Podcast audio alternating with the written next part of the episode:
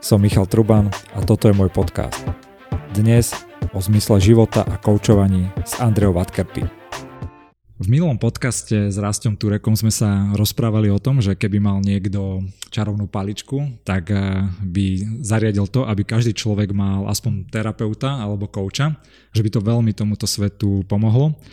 A ja som si tu dnes zavolal Andreu Vatkerty, ktorú možno viacerí poznáte skôr z také role kedysi moderátorky, aj novinárky. Ona urobila tisícky rozhovorov, takže sa tu trošku blbo cítim. Robila rozhovory s Larrym Kingom, za ktoré dostala aj novinárske ceny. Ale nezavolal som si ju tu teraz kvôli tomu, aby mi povedal o tom, ako mám tento podcast robiť, ale kvôli tomu, že je zároveň aj moja koučka a je veľmi dobrá koučka, robíme spolu už dva roky a bola to najlepšia osoba, ktorá ma napadla pobaviť sa o tom, čo coaching je, čo vie tým ľuďom pomôcť, aké sú limity, aké sú limity ľudí, s, čím, s akými problémami sa stretávajú. A pretože v mojej celej akože skupiny kamarátov, podnikateľov vidím, že sú to veci, ktoré ľudí trápia a zároveň, keď sa, keď sa im pomôže alebo im niekto iný pomôže, tak vedia naozaj veľmi napredovať. Takže Vítajte, Andrea. Ďakujem veľmi pekne, Michal. A ďakujem aj za to priznanie. Ja vždy nechávam na mojich e, klientoch a klientkách, že či si teda povedia verejne, že majú svojho kouča alebo koučku, lebo aj to strašne veľa o nás hovorí, že či sme ochotní to pozdieľať, že sem tam požiadame o podporu, že si vyžiadame pomoc od nejakého profesionála. Takže ďakujem veľmi pekne, že ste to povedali nahlas. A po druhé je to o to zvláštnejšie, keď to povie človek, ktorý je verejne známy. Takže aj pri tých ľuďoch, ktorých koučujem a ktorých ľudia bežne sa na nich dívajú v televíznych novinách alebo kdekoľvek inde, tak málo ktorý z nich si teda dovolí povedať nahlas, že tiež má takúto podporu a pomoc.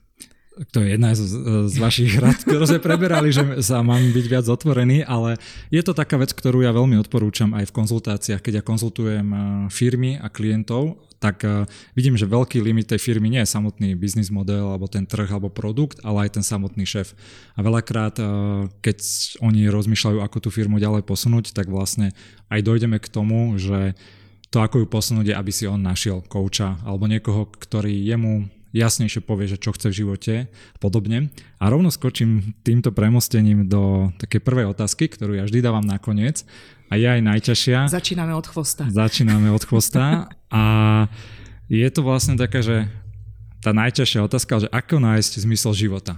Poviem, prečo sa pýtam túto otázku, lebo jednak ja sa neho trochu tak trápim, ale mám veľa kamošov, ktorí majú úspešné firmy. Jeden kamoš má ponuky za 200-300 miliónov eur predať svoju firmu a niekto by povedal, že ten človek dosiahol nejaký úspech a mal by byť šťastný, ale zároveň vidno, že aj takýto človek má krízu stredného veku a rozmýšľa čo so svojím životom a že či to vlastne všetko stálo za to.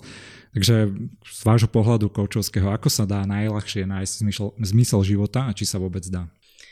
Našťastie s tým zmyslom života je to tak, že nezávisí od toho, že či máme firmu, ktorú chceme e, zlikvidniť alebo speňažiť za krásnu sumu 200-300 miliónov, alebo naše vnútro a náš zmysel života sa nás nepýta, koľko máš rokov a či prechádzaš svojou krízou stredného veku.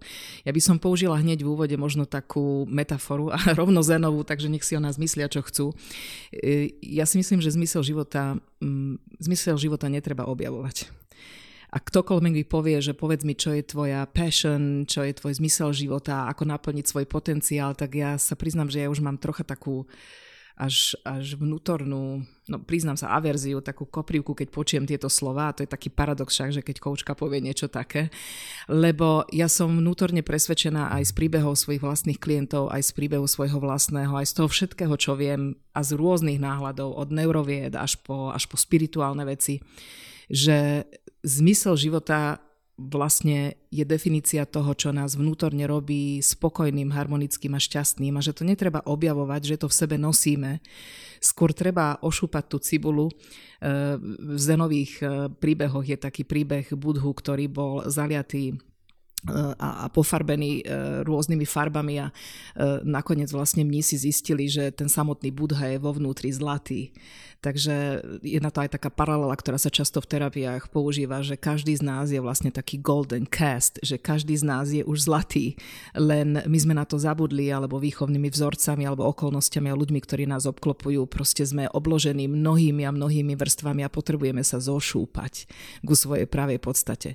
A myslím si, že ak na otázku, ako a či vôbec hľadať zmysel života, e, že ju treba postaviť inak. E, ako znova objaviť a keď je v tom hľadanie, tak super, to môže byť, ale nie je to niečo, čo je v externom svete alebo v iných ľuďoch, alebo nedaj Bože porovnávaním sa s niekým iným, kto svoj zmysel života už našiel. Je to v tom znova objavení toho, čo my tak či tak v sebe máme, len možno, že ešte to tak transparentne nežijeme a nevieme o tom, že aha, tak teda toto je to, čo ma drivuje, toto je to, čo ma naplňa. Veľmi dobrá ne, analýza, ale odpoveď na to, ale ja som taký, že prakticky aj tento blog sa snažím, a teda blog, Poďme tento podcast sa snažím tak potom, že prakticky robiť, aj keď som tu mal Ríša Vargu, že ako teda trénovať a ako sa teda tie šupky dávajú dole že chápem, aj súhlasím s tým, aj dúfam, že mám niečo v sebe zlaté a každý človek to má. Jasné, a, že áno. A ako sa, to, ako sa to teda tie šupky dávajú najlepšie, najefektívnejšie dole, aby neviem, sa k tomu človek vedel naozaj dostať? Niekedy sa to udeje samovoľne. E, postretnú nás také výzvy v živote a také mm, betónové steny vo forme ťažkých alebo ťažko prekonateľných prekážok alebo vo forme odchodov a príchodov ľudí, na ktorých nám mimoriadne záleží, alebo vo forme chorôb a strát. A nechcem ani v týchto škaredých veciach pokračovať ďalej, ale vo veciach, ktoré s nami zatrasú v základoch a vtedy to samovolné uvoľňovanie a zhadzovanie tých masiek a tých e, jednotlivých vrstiev tej, tej pomyselnej cibule nastane, ten crack nastane sám. A ľudia sú nútení sa začať samých seba pýtať externými okolnostiami a tým, že im čelia, že či toto je teda naozaj to, čo chcem, či naozaj som toto ja, ako sa správam a ako veci vnímam a cítim. Že dávajú si také, by som povedala, že až existencionálne otázky, čo nebýva úplne bežná veček, prečo by sme to robili však. A sú nútení na chvíľočku ako keby sa zastaviť a sú nútení porozmýšľať nad tým, že či skutočne žijú tak, eh, ako ich to môže robiť šťastným a spokojným. Takže niekedy sú to externé faktory. Ja mám rada aj nerada tieto externé faktory. Vždy, keď ja trpím alebo klient trpí, tak mu poviem, že výborne, tešme sa. On sa na mňa tak zadíva, že prečo mi takéto veci hovoríte. A ja poviem, že pain, ako bolesť, akákoľvek, aj fyzická, aj duševná, je, je v podstate taká signálka toho, že niečo máš urobiť alebo niečo máš zmeniť. Takže um, pre mňa utrpenie a, a, a bolesť sú také promptre, také urýchlovače tej, tej, toho nášho osobného rastu. Takže niekedy je to na podnec zvonku. A potom zvykne byť, a to je tiež častý prípad, že človek je v takej ja to volám, že The Land of Nowhere, v takej, to nie je moja citácia, to je citácia Anthonyho Robinsa, takého veľkého dvojmetrového, hlasitého motivátora amerického, veľmi, veľmi si myslím, že schopného, nadaného, šikovného chlapa. A on má jednu zo svojich teórií, ktorá hovorí o tom, že drvivá väčšina ľudí v našej populácie prežije svoj život tak, že sú v tzv.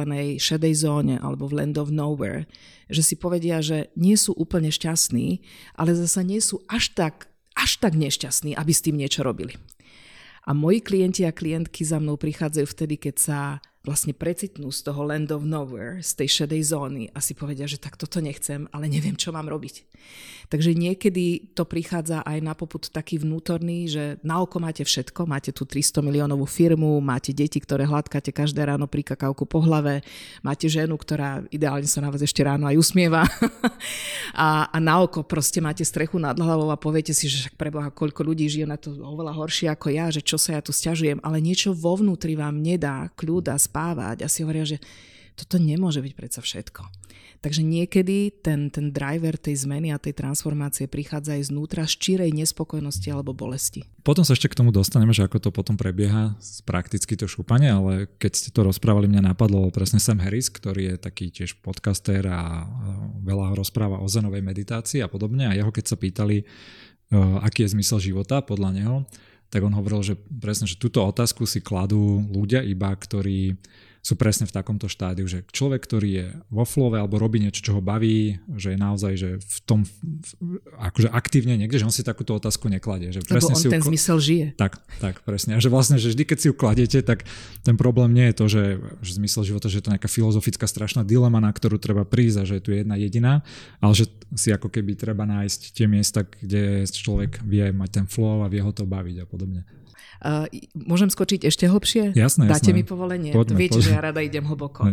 Um, navyše je to pre mňa aj dosť egom ranovaná otázka, čo je zmysel toho života, lebo niektorí ľudia si silou mocou chcú dať opodstatnenie svojej existencie a súvisí to enormne s ich pocitom samých seba a identity. Takže málo kedy, našťastie svojím spôsobom, hovorím, za mnou prichádzajú klienti s tým, že som tu preto, lebo za veľké peniaze chcem objaviť svoj zmysel života. No tak toto sa nedeje. Sú tam preto, lebo trpia. za mnou nechodia ľudia, ktorí sú v pohode. Za mnou chodia ľudia, ktorí majú problém a trpia. okay. to, to, to už zachádzame moc hlboko verejne, ale, ale nie, čo nie, chcem povedať, že to hľadanie toho zmyslu je niekedy aj prejavom hľadania a naplnenia potrieb ega. Pretože mi hovorí, že tak keď neobjavím ten zmysel, keď nebudem vedieť do svojho pamätníčka alebo diára dať teda, alebo mať ten elevator speech, že tak prečo ty si a prečo existuješ, tak potom kto som ja. A kým ja ho neobjavím, tak v podstate ja nebudem vedieť, kto som ja. No tak to je úplne, že základná kríza identity a ega. A, a to je tiež také smutno smiešne, pretože človek vie operovať aj na oveľa vyšších úrovniach vedomia a práve na tých vyšších úrovniach vedomia sa nepýta na zmysel, on ho žije. Hej. Je to presné, že keď, znova, keď som tu mal toho rastia, podnikateľ, mal firmu, možno je to aj tým, že to sú takíto možno väčšinou ľudia z mojej komunity, ktorí sa toto pýtajú a teda on povedal, že on ho ako keby že nenašiel, že má tú firmu, ale že nemá taký ten svoj jeden zmysel a na druhú stranu napríklad Ríšo Varga, tak neviem, s ním som sa o tom nebavil, ten triatlonista, ale on akože non-stop športuje, žije si a že mňa vždy, vždy tak ako keby nie že trápilo, alebo rozmýšľal, rozmýšľal som vždy nad tým, že ja viem robiť veľa vecí, aj firmy a všetko možné, ale že nemám jednu jedinú takú, že neviem, by som, že brúsil nože, hej, a bol by som, že to je moje a poslanie. by som bol macher. A robím to 50 rokov a vymýšľam no. si a hrám sa s tými nožmi a neviem, hoci čo. A že možno vždy som nejakým spôsobom buď závidel tým ľuďom, alebo že, nie závidel, to je také divné slovo, ale že uznával som tých ľudí, či športovcov, alebo nejakých takýchto majstrov, čo si našli niečo, takú jednu vec a v tej sa uh, non-stop hrali. Je to také, že je to nejaká povahová črta, ale, alebo uh, že niekto má niečo takúto jednu vec, vie si ju nájsť a niekto je skôr taký, že kopec iných vecí rieši a tým pádom má takú, že ne, neviem nič poriadne, ale veľmi veľa vecí rôznych, že viem v podnikaní, lebo v podnikaní to väčšinou človek potrebuje, hej, že keď začína, musí vedieť niečo zúčtovniť sa, niečo predávať, vedieť niečo programovať, možno alebo ten produkt urobiť, variť, keď má nejakú reštiku, čokoľvek. A potom sa tam stráca ako keby tá jedna vec iba, hej, že keď je, že taký, je, je, je to aj nejak s týmto spojené, že je niekto proste taká povaha a, a tým sa mu možno ľahšie nájde ten zmysel života? Možno by som upravila trocha to názvoslovie, aby som to vyčistila, Michal. Um, človek sa rodí s istým temperamentom. A to vy viete, lebo však sme na to robili aj diagnostiky. To znamená, že temperament je vec, ktorá sa v čase nemení, s ktorou sa narodíte a aj s ňou dodýchate. A zasa vychádzam z tých um, azijských učení a, a filozofií, ktoré hovoria o tom, že v podstate my sme len zmes energií a istých elementov nás. Všetko organické, všetko živé má isté pomery základných elementov nás.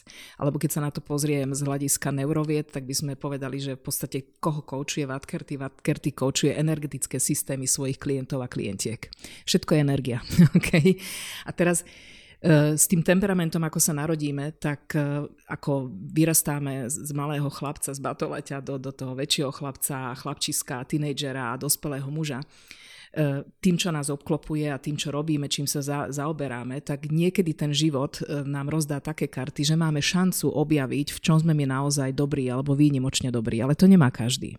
A myslím si, že príklady tých ľudí, o ktorých ste vyhovorili, športovci, atléti, umelci, že tam ten talent po slovensky sa prejaví relatívne rýchlo, ak je postupne cvičený, pokúšaný, pilovaný, že tých um, Malcolm Gladwell má tých 10 tisíc hodín a 10 tisíc úderov, že keď to máte šancu urobiť v aktivitách a v činnostiach, kde máte prirodzené zručnosti a danosti, kde leží váš temperament, tak sa to ukáže ako isté predurčenie alebo danosť alebo mimoriadná zručnosť, ktorú keď vypilujete a robíte na nej, môžete veľmi rýchlo dosiahnuť majstrovskú úroveň.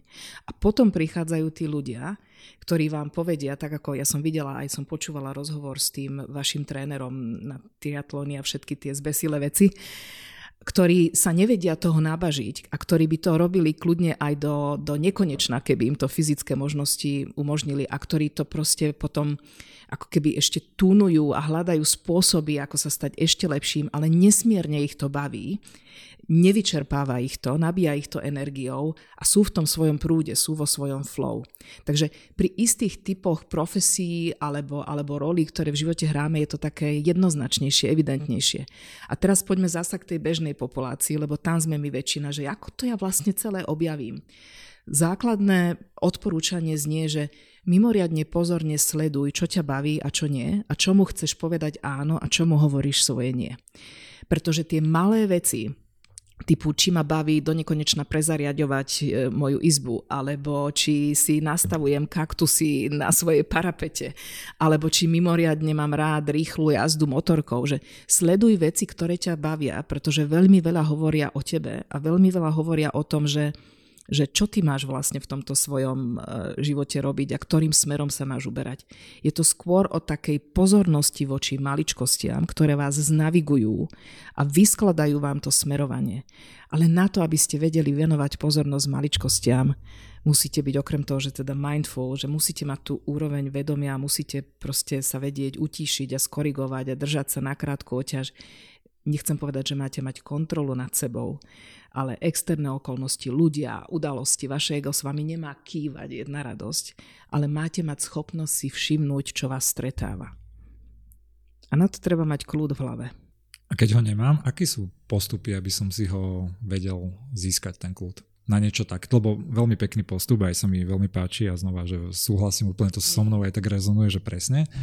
A, ale teraz, že, neviem, že mám veľa roboty, nestíham to, hej, alebo som nejaký nekludný, že tie postupy sú aké. Je to, jedna, je to jedna z tých vecí, že nájdem si kouča, bavím sa s ním o tom a mám ten čas na to, alebo sám si vyhradím nejaký čas, alebo rozmýšľam si nad tým, že čo, čo by, čo takým ja som veľký liberál, lebo nie každému svedčí to, aby si hľadal kouča alebo nejakého terapeuta. E, samozrejme, že to pomôže a nepôjdem proti svojej vlastnej profesii, ale úprimne si myslím, že nemôžem ja paušálne povedať, že je to nevyhnutnosť. Nie je to pravda. Veľa ľudí sa dokáže transformovať aj meniť aj sami a, a robia to veľmi fajn a, a s udržateľnými výsledkami, takže nevždy to závisí od niekoho, kto mi povie, čo mám a čo nemám robiť. Zasa sa vrátim k sebe. Ehm, myslím si, že je veľmi, veľmi dôležité sa pýtať samého seba, že ako ja vlastne v istých situáciách reagujem, alebo keď ma niečo vyvedie z miery, alebo s niečím som nespokojný, tak sa pýtať samého seba napríklad, že kým ja som v tejto situácii, že toto sa mi deje. Takéto otázky si bežne človek nekladie, ale oni sú veľmi múdre a hlbavé, pretože vám umožnia mať takú mieru sebareflexie, že sa začnete na seba dívať ako na objekt, tým pádom sa odosobníte, nie ste vzťahovační. Čiže ste taký vlastne coach samého Jemná seba. schýza. Dobre, pozriete sa na seba a si poviete, že kým ja som v tejto situácii, že toto sa mi deje. A pri takejto miere poctivej, takej tej naozaj, že pravdivej, čistej, rídzej, čestnej sebareflexie určite k niečomu prídete. A keď aj neprídete k tomu, že kým ja som, tak sa môžete spýtať, že čo ja cítim, keď sa mi toto deje. A tu už sme v tom poli emócií a vy viete, že ja teda s tými emóciami pracujem veľmi veľa a je to veda sama o sebe, ale v podstate emócie sú základné písmenká našej životnej abecedy a tie nás veľmi rýchlo vedia znavigovať. Keď my si priznáme, že čo cítiš, čo cítim, čo cítim, hnev, nahnevaný som, alebo zármutok, alebo neviem, čo mi je, ale proste mi je stiesneno, smutno mi je. Keď si to vy priznáte a jedna akceptujete, príjmete ten svoj vlastný stav, viete s ním pracovať, viete pracovať len s tým, čo je prijaté s čím sa boríte, pracovať neviete. A takisto neviete pracovať s niečím, čo nevidíte. Preto treba pomenovať, verbalizovať, povedať si, že OK, toto ja cítim a teraz otázka číslo 1, no fajn, tak som smutný, mám zármutok, som nahnevaný, som frustrovaný a teraz čo ďalej? Okay. Vyžite si tú emóciu.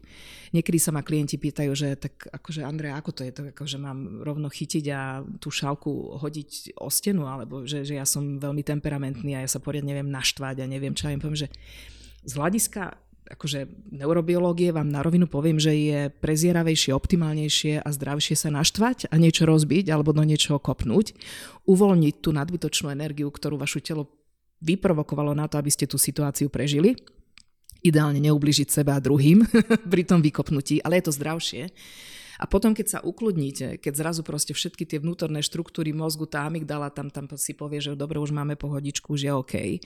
Keď sa tie neurotransmitery a hormóny toho stresu ako keby vyplavia z toho systému, alebo aspoň klesne ich objem, ich obsah, tak vy ste schopní s totálnou jasnosťou, vyzretosťou a s nadhľadom sa na seba a na tú situáciu pozrieť a spýtate sa, že čo by mi v tejto situácii najviac prospelo, aby som sa z tejto pomyselnej šlamastiky dostal. Alebo niekedy je fantastická otázka, tu moji klienti milujú, že kým ja musím prestať byť, alebo čo mám pustiť, aby mi to umožnilo vidieť tú situáciu inak. A to sú objavné veci, Našťastie väčšinou trvácne, lebo keď vy o sebe zistíte veci, tak ono to vo vás zostáva. Už vás to na budúce neprekvapí. Už sa poznáte, už viete, že a sakra, znova sa mi toto deje, tak už si rozumiem, asi preto to a preto to sa mi to deje, ako sa ja zachovám. Takže takéto zastavenia, prehlbenia, sebareflexia, uvedomenie si veci, vyžitie si toho, čo sa so mnou deje, nám umožní získať kontrolu nad sebou v istých situáciách s istými ľuďmi z mojej skúsenosti je to také, že, že ja som vždy taký, že keď nejaký takýto postup je, tak hneď očakávam, že niekto mi niečo takéto povie, idem to zajtra vyskúšať. Rýchly výsledok. A, a takto som vlastne o týždeň zistil, že stále sa nič nestalo, že z mojej skúsenosti je to taký, že dlhodobý priebeh, že x týždňov, mesiacov až pol roka presne takýchto, takéto zamýšľania, že keď človek zrazu začne viac vnímať naozaj to, že čo má rád a čo nemá a potom jedna vec je to aj vnímať, ale potom to vedieť aj robiť, lebo to je druhý taký, taká hranica. Um, takisto je to napríklad v manažovaní, že veľakrát aj s mojimi kamošmi, keď sa bavíme o takej virtuálnej situácii, že ako by si nahajroval nejakého dokonalého manažera, ako to robiť v dokonalej nejakej modelovej situácii, že áno, že tohto človeka by som mal hneď vyhodiť, ale potom v tej praxi, keď to ide v tej firme urobiť, zistí, že a kto to bude za ňo robiť, musím najskôr niekoho iného nájsť. A zrazu celá tá situácia je veľmi oveľa komplikovanejšia. A podobne, aspoň u mňa je to aj s týmto, že si uvedomím, že áno, že toto mám rád, toto nemám rád. A teraz OK, a teraz, ale tá exekúcia ako vždy je ten problém, že dobre, tak to idem odstrihnúť, ale vtedy, že nemôžem to odstrihnúť, lebo to mi generuje, neviem, nejaké peniaze a sem to ma to aj baví a, a, a zrazu sa domotám a vlastne celý ten, ten môj nejaký postup to... Celé to padlo. Ne. No a viete, čo sa vtedy deje? Nechcem neviem, vás teraz to vás mám, live coachovať. Nie, coachujte. Ja som nehovoril o sebe, to, to mojom kamarátom. Ale čo by, čo by nie. Takto hodnoverne vieme hovoriť o veciach, ktoré máme prežité, Michal. Ale viete, čo je podstatné? Že myslím si, že ľudia by mali viac venovať pozornosti tomu, čo chcú naozaj, čo sa im fakt žiada, čo od svojej takej vnútornej pravej podstaty, že veľmi, veľmi chcem. Tak, jak e, tá vaša krásna cerka, to, to rojčivé, detské, chcem, chcem, chcem, chcem, ani neviem, prečo chcem, tak tomuto by ľudia mali venovať obrovskú pozornosť, pretože v dospelom živote sa deje naozaj to, že robíme viac vecí, ktoré musíme, alebo ktoré sa od nás očakávajú, ale ktoré, alebo ktoré by sa patrilo urobiť, alebo by boli žiadúce. My máme tendenciu vyhovieť ľuďom, okolnostiam a nárokom svojho okolia a tam trieskame tú svoju energiu namiesto toho, aby sme sa skutočne sústredili na to, čo sa nám žiada a čo chceme. A jedna z takých slovných pomôcok, vy ste povedali, že chcete, aby tento podcast bol aj praktický, tak pustím. Tak jedna z takých pomôcok toho, kedy ja fungujem cez moje ego, cez moje naozaj e, bytostné potreby a naplňanie mojich potrieb a cez moje presvedčenia, cez moje formáty a kedy fungujem v inej úrovni svojho ja, lebo my máme našťastie aj iné ja, nielen to egoidné ja v sebe, tak jedna z tých pomôcok je, že spýtaj sa za sa poctivo samej seba. Robíš to, čo chceš, alebo to, čo musíš, alebo sa od teba očakáva. A v momente, keď je tam to podmienovanie a to musím, tak viem, že idem z ega.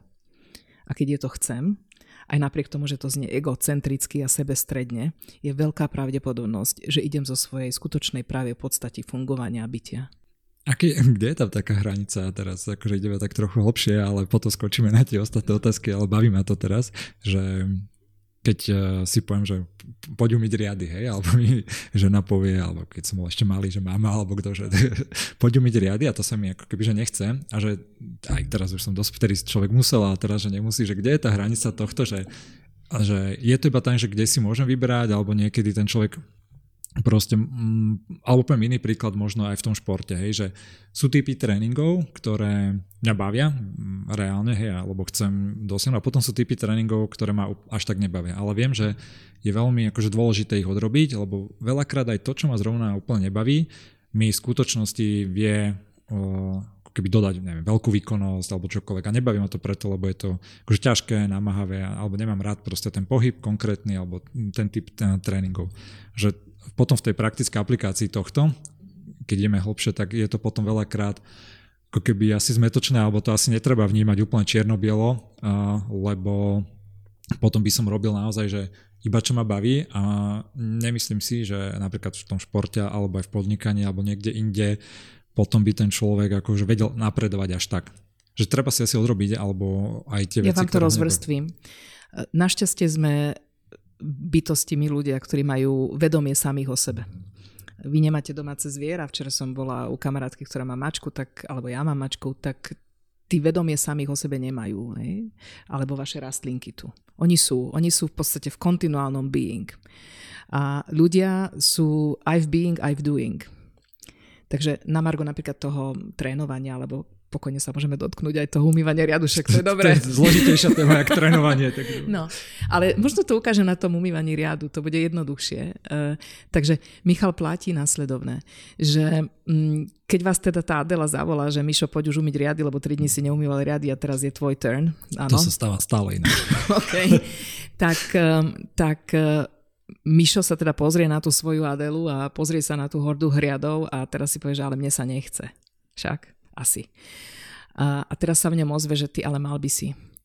Alebo vnútro Míša, rozumej, e, jeho, jeho e, emočné centrá v mozgu a v nervovej sústave povedia, že toto, táto situácia ma vlastne dostáva do rovnakej pozície, do akej ma dostávala moja mama keď ma volala v sobotu alebo v nedelu umývať po obede teda ten riad a mne sa ani vtedy nechcelo, ale išiel som, lebo ja som chcel tej mame vyhovieť, aby som mal pokoj, aby potom mi proste nepila nervy a neviem čo, neviem, ako aby to u vás doma bolo. futbal napríklad. Napríklad, čokoľvek, dostanem odmenu, okay? že v tej sekunde začnete zjednávať sám so sebou a si poviete, že nechce sami, ale idem, lebo mám pocit previnenia, že guilt, hej, alebo pocit, že dobre, nech to mám čím skôr za sebou a strasiem to zo seba a prinútite sa to urobiť. Nie? Že, že na tomto príklade je to, že niekedy sa v nás aj ozve niečo podvedomé a staré, ktoré už váš mozog pozná a vám povie, že ty počúvaj ma, oplatilo sa ti umývať riad, keď ťa volala mama ho umývať, lebo potom si dostal slobodu a voľnosť a mohol si si ísť hrať fucík, dokedy si chcel.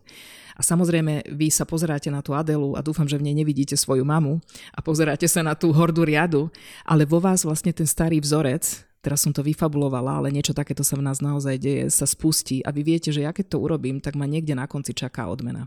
Vy ste vlastne vyjednovali deal so svojou pamäťou a pamäťovými stopami, tými zárivmi synoptickými vo svojej hlave. Vy máte zapamätané vo svojom systéme, že ak to spravím a odídem od chcem do musím, tak príde odmena. Vy ste vlastne dealovali so svojím vnútrom, so svojím egičkom. A teraz preto som povedala, že sme vedomé bytosti, lebo my sme tu preto takto predisponovaní biologicky, aby sme vedeli dosahovať výsledky a zhmotňovali naše myšlienky tá kvetinka si môže povedať, že chce byť proste brazílsky biotop a nepodarí sa jej to asi. Však našťastie si to nehovorí, asi by bola nešťastná. Ale ľudia majú ambície byť brazílským biotopom a niečím iným a väčším, ako sú oni sami. A to je požehnanie. Takže vy keď si v rámci tréningového programu poviete, že nechce sami, ale viem, že mi to pomôže k tomu, aby som docielil ten ultimátny cieľ, tak je to v podstate čisto vedomá činnosť, kde vy seba kázňou a disciplinovanosťou sa prinútite urobiť aj to, čo nechcete, ale tak pod tou vrstvou, že nechcem to síce teraz, ale viem, že mi to pomôže, viem, že mi to umožní docieliť to, čo potrebujem. A normálne kognitívne, vedome k tomu dospiete tým, že to spravíte. Takže neviem, či vnímate ten veľký rozdiel, ale ten rozdiel spočíva v tom, že v bežných veciach, kde sa točíme na ruby a nemusíme, Michal, len sa snažíme vyhovieť, alebo tam, kde ja nerozpoznám, že ej, tak teraz znova sa objavilo to, že na konci bude odmena, posluchneš svojego Michala alebo neposluchneš ho. Ideš umyť tie riady, vyhovieš tej Adele alebo nevyhovieš. Čo za tým vidíš? Okay? Že v tom, keď v tomto máte jasno, tak v sebe čítate. Takže áno, neplatí paušálne, že chcem, musím, tak teraz jak, kde by sme mi k tomu došli, ale platí neísť sám proti vo svojej prírodzenosti, proti svojej podstate. A keď je musím cieľom alebo, alebo avenue spôsobom, jak docieliť to, čo vy chcete, ale naozaj vy chcete, tak budíš a je to úplne v poriadku. Super, stále som nepochopil, čo mám teda Adele povedať, nie, pochopil som len. No, ja vám poviem, umyť som... tie riady to... a nemať pocit viny a nečakať odmenu. srandujem, tak, srandujem. Ale e, pochopil som ten, že vlastne ako keby, že veľmi dôležité je v skutočnosti to, že ako to človek chápe, že čo robí a spoz, no. spoznať sa, že prečo. A vyznať sa prečo sám má, sebe. Presne, presne. A, že, a potom vie hociaké tie situácie zvládať asi aj oveľa, oveľa lepšie. Čo sú také najväčšie limity ľudí, ale ktorých vy koučujete? Nemusíme sa baviť o mne teraz, o nejakom vašom kamošovi, ktorého tu nemusíte vedovať, neviem, ale že kebyže vy to máte zhrnúť vašich konkrétne, myslím všeobecne, aby sme možno, že z vašou konkrétnej skúsenosti, že keby to viete povedať nejak krátko, že čo sú tie limity, že prečo oni buď nenaplňajú ten potenciál, alebo nespoznávajú sa, a čo je ten ako keby ich limit, ktorý keby ste možno mali, že čarovnú, že ich viete takto kliknutím prsta opraviť, že čo by to bol?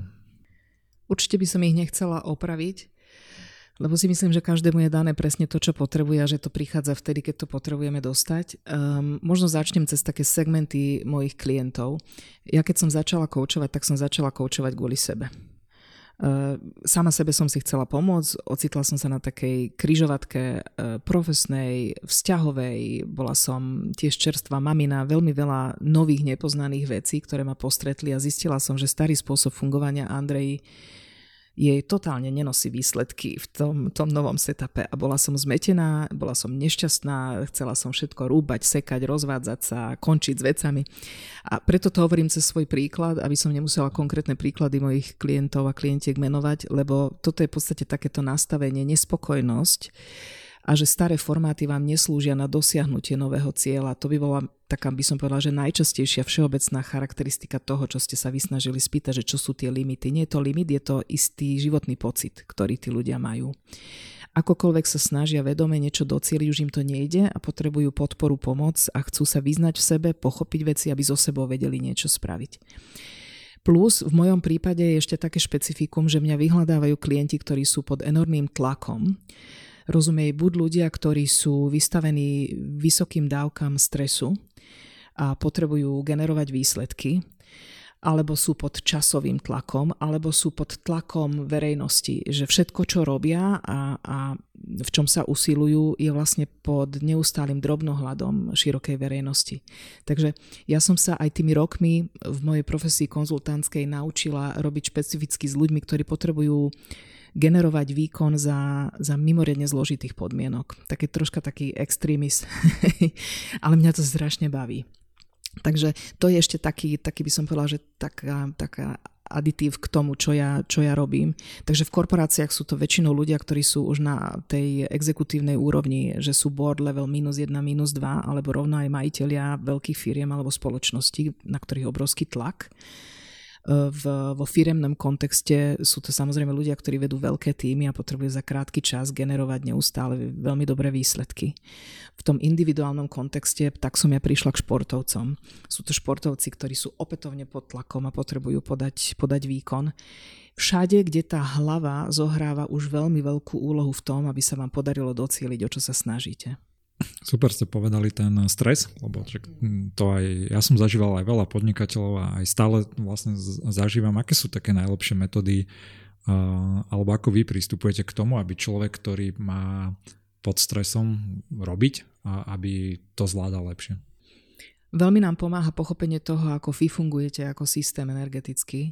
Preto ja som začala aj študovať tie neurovedy, pretože ja som stále hľadala aj niečo exaktnejšie. Ja som nikdy nechcela robiť žiaden, existuje taká odnože life coaching, Priznám sa, že šťastie už som bola taká nasýtená zo svojej talk show, z tých životných príbehov a tak a e, navyše som sa vôbec necítila byť fundovaná na to, aby som ja dávala nejaké odporúčania, životné rady niekomu, že kto som ja Mesiáš alebo kto som ja chodiaca Biblia. Na čo by som to robila? A hlavne potom preberať zodpovednosť za tie svoje odporúčania. Takže ja som nikdy nechcela ísť tým smerom, mňa vždy lákal biznis, ja to mám vyštudované, to je komunita ľudí, v ktorej sa hýbem, som veľmi uzemnená, pragmatická, vedela som, že tam ja budem určite lepšia. A keď sa hýbete v takých vodách, kde treba naozaj akože evidentne tie, tie výsledky ako keby produkovať a v biznise a v športe a čokoľvek, čo robíte high level, treba tie výsledky produkovať, lebo inak vypadávate z hry, tak mne to prišlo také poriadne, také poctivejšie, aj taká zaujímavá výzva, záživná výzva. A teraz som zabudla, čo ste sa ma pýtali, Mišo. Ale, ale, ste pod stresom. Nie, nie, nie, nie ale že ako s tým stresom ne? pracovať, ďakujem. Vidíte, preto si ja musím písať, lebo potom sa započúvam sama do seba. Takže jak narábať tým, s tým stresom? Vrátim sa naspäť k neurovedám a k biológii. Mne štúdium týchto vecí pomohlo dať vodítka a postupy, ako sám so sebou pracovať. Takže nechcem vám tu dávať veľký prolog ohľadne toho, ako funguje nervová sústava a ľudský mozog, ale podstatné je, že my, sme, my máme v tele 11 systémov, ktoré sú navzájom prepojené. A vaše telo, Michal, chce jediné od vás, aby ste každú situáciu prežili. Takže keď vnímame stres ako taký, vaše telo e, poprvé mozog nevie že kto alebo čo vás stresuje. Váš mozog len vysiela signály do všetkých sústav, ktorí hovoria, že Michal je pod stresom a ideme Michala dať znova do vnútorného e, rovnováhy equilibrium. A musíme preto urobiť veľmi veľa aj mechanických, aj biochemických procesov, aby sme ho dostali naspäť do harmónie, z tohto disbalansu a disharmónie a spustiť telo samovolne, mimo vašej vôle všetky tieto procesy. Keď vy im, Mišo, rozumiete, že čo sa vlastne so mnou udeje, keď ja som pod tlakom a pod stresom, keď pochopíte, že sa toto všetko spúšťa vo vás, v praxi, v reáli, v normálnom, bežnom, každodennom fungovaní, vy viete odpozorovať tie prejavy. Preto napríklad, a to vy viete, lebo však sme sa o tom aj rozprávali, eh, vždy odporúčam klientom najskôr začať si všímať, keď sú pod, pod stresom a pod tlakom svoje telo, lebo telo nevie klamať. Mysel vie klamať. Telo nevie klamať. Takže napríklad zisti, kde je tvoje stresové centrum a oni sa spýtajú, čo to je. No to je to, keď ťa niekto naštve alebo ideš do vývrtky, kde ty cítiš to napätie. Ja napríklad to mám trapézia šiju, že mne okamžite stúhne šia. Vy to máte kde? V bruchu. No, že vy to cítite, cítite hneď v žazývacom trakte. Niekomu sa začnú potiť dlane, alebo niekomu začne vystrelovať koleno mimovoľne. Takže každý z nás má nejaké miesto vo svojom tele, ktoré mu dáva signálku, že počúvaj ma si pod stresom, niečo sa s tebou deje. Takže začni si všímať svoje telo a kde ten stres vlastne vystreluje, lebo ti hovorí, že si tam. A teraz čo s tým? Stresové hormóny sú mimoriadne rýchle, pretože oni aktivujú vlastne autonómny nervový systém, ktorý má dve vetvy. A to je, predstavte si, ako plyna brzda.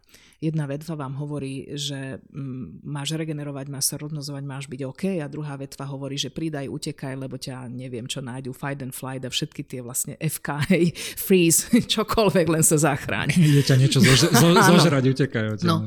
A tieto dve vlastne, dve, ten, tá, tá brzda a ten pedál by sa mali e, v ideálnom svete a v optimálnom nastavení striedať. Ale kvôli tomu, ako my žijeme, a my biologicky nie sme predisponovaní zažívať toľko nárazového stresu v bežných životných situáciách. Pozor, naše telo není do 21. storočia. Naše telo funguje na tých istých mechanizmoch, ako fungoval proste nejaký ten prapra, nejaký náš predok, ktorý tam behal s kijakom. To sa nezmenilo. Len systém a, a, a to, čo nás obklopuje, sa zmenilo. To znamená, že my prežívame to, čo naši tam niekde prežívali z času na čas s veľmi vysokou intenzitou neustále. Keď ja viem, kde je moje stresové centrum, tak ja takisto viem sám o sebe, že mám teda aj ten, tú brzdu, aj ten pedál. Ja okamžite musím so sebou niečo spraviť, ale fyzicky spraviť. Ešte stále nehovoríme o tom, čo sa deje v hlave. Fyzicky spraviť, aby som sa stal, dostal čo najrychlejšie do stavu pokoja. Takže čo na to má človek k dispozícii? Tralala, dých. Tak, jak sa hovorí, Slováci hovoria, že chod to rozchodiť, alebo chod to predýchať. No tak predýchaj to veru. Takže dých nás vie relatívne rýchlo dostať do stavu, kedy získavame kontrolu nad svojim telom. Systému povie, že dobre, dobre, dobre, upadol ten podnet, už je dobre, už je s ním OK. A keď vy to rozdýchate a dostanete sa do tej, aspoň na chvíľu do tej harmónie, ste schopní aktivovať také mozgové centrá, ktoré vám umožnia strategicky zmýšľať, kedy máte jasnejšie o vás a o tej situácii. A toto, čo som ja popísala, táto trojkročka, dobre, ktorá sa v rôznych variantách omiela v rôznych, ja neviem, sférach, e, mindfulness e, v športe a tak ďalej, ale ten princíp je ten istý. Keď toto vy ovládate a viete spraviť sám so sebou, tak ja som presvedčená o tom, že sa viete dostať z každej šlamastiky vlastným, jasným, zreteľným rozhodnutím. A toto sa dá nacvičiť. Na toto sa dá tiež dať vypestovať návyk. To som ja chcel povedať, že veľa ľudí si znova, a ja som takisto myslel, že keď mu to niekto povie, že OK, super, príde ten stres, však ja to predýcham, ale podstatné je to trénovať, lebo pod tým stresom to človek nemá natrénované, to neurobí. Tak, že ide to niekde, musí prísť takto. Chytí to musí, stres a chce ísť dýchať, ale No. trikrát sa nadýchne a už ho to celého prevalcuje. Ale kdežto, keď to ako keby pomalia, že na dennej báze, a keď niekto ide cvičiť ja neviem, s činkami a niekto si však sa dá rôzne trénovať, ale že bude či predstavuje stresové, alebo aj sa im trochu vys- vystavuje a menšia tam si cvičí ten, to nadýchanie, tak potom naozaj v tých veľkých to vie aj reálne použiť, lebo v vtedy väčšina, aspoň aj z mojej skúsenosti, väčšina tých vecí sa nedá aplikovať, lebo človek je taký prevalcovaný tým stresom, že ten mozog mu vôbec nefunguje a už ide iba na nejakého takého pilota a presne, že porobí aj veľa zlých mm. rozhodnutí. No, pozrite sa na to, vy beháte, stále beháte, Michal. Áno, no, tak. vy beháte, alebo klienti mi hovoria, že, že bicyklujú, teraz je to také trendy na Slovensku, alebo rôzne veci robia, otužujú. Viete, čo sa deje vtedy? Vy vlastne si vygenerujete také príležitosti, aby ste vedeli prestať myslieť. Okay? Že preto mi oni povedia, že riešim nejaké veci vo firme alebo v spoločnosti, idem si zabehať a ja v priebehu toho behu poriešim všetky moje problémy z týždňa. Prečo?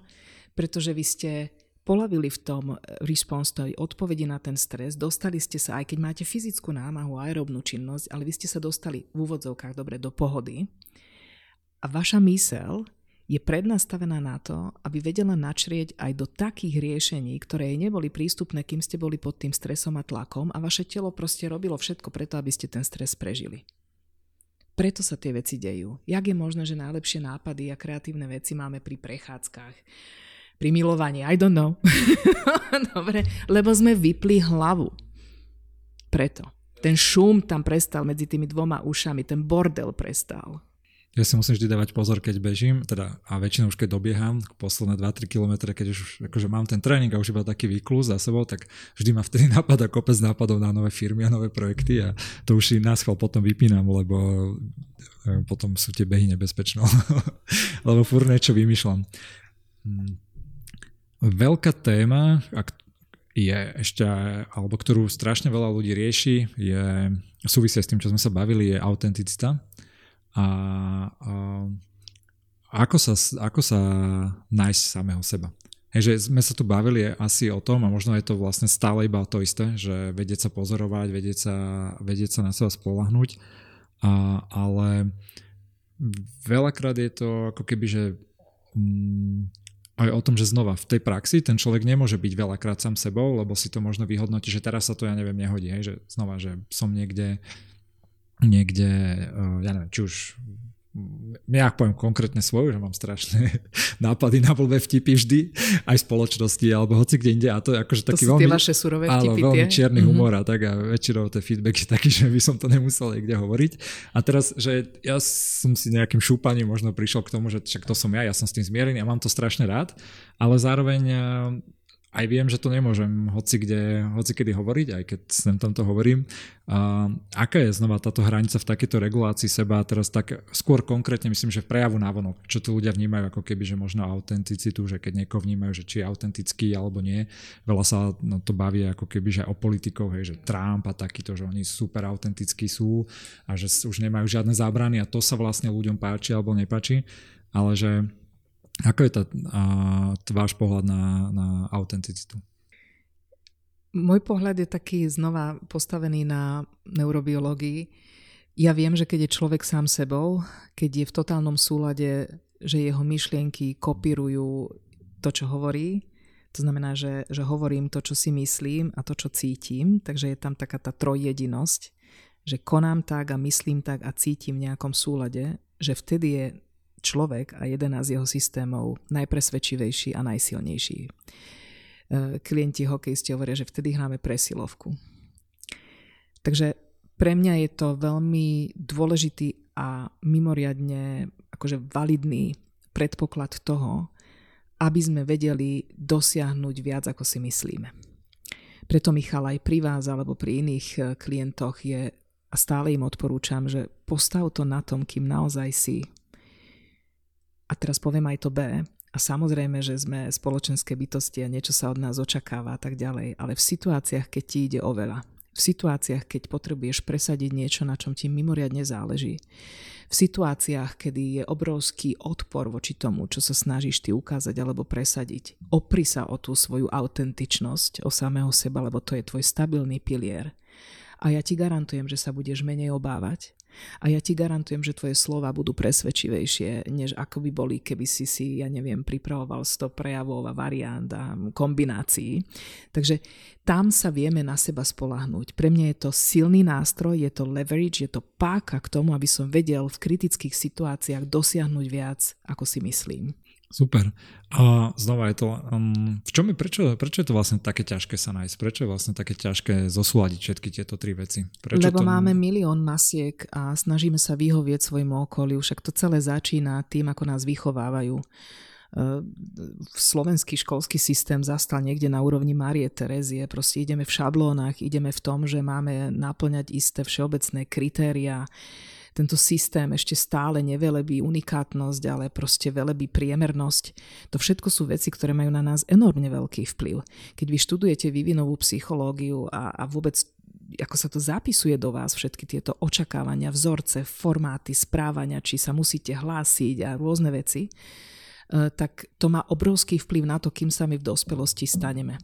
Nechtiac, aj keď sme anarchisti, aj keď sme v revolte, podstate aj anarchia a revolta je len spôsob, ako poprieť niečo, čo sa do nás snažili vsadiť a platí proste, že kde je tvoj fokus, tam je tvoja energia, takže vy vlastne aj tak pracujete na nejakých očakávaniach, aj keď ste v totálnom akože rozpore s tým, áno.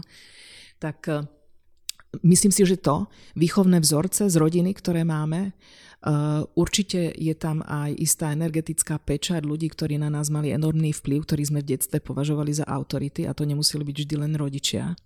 A potom sú tam aj ambície, ktoré máme. Ambície, plány a stratégie sú čisté výplody nášho druhého ja, nášho ega.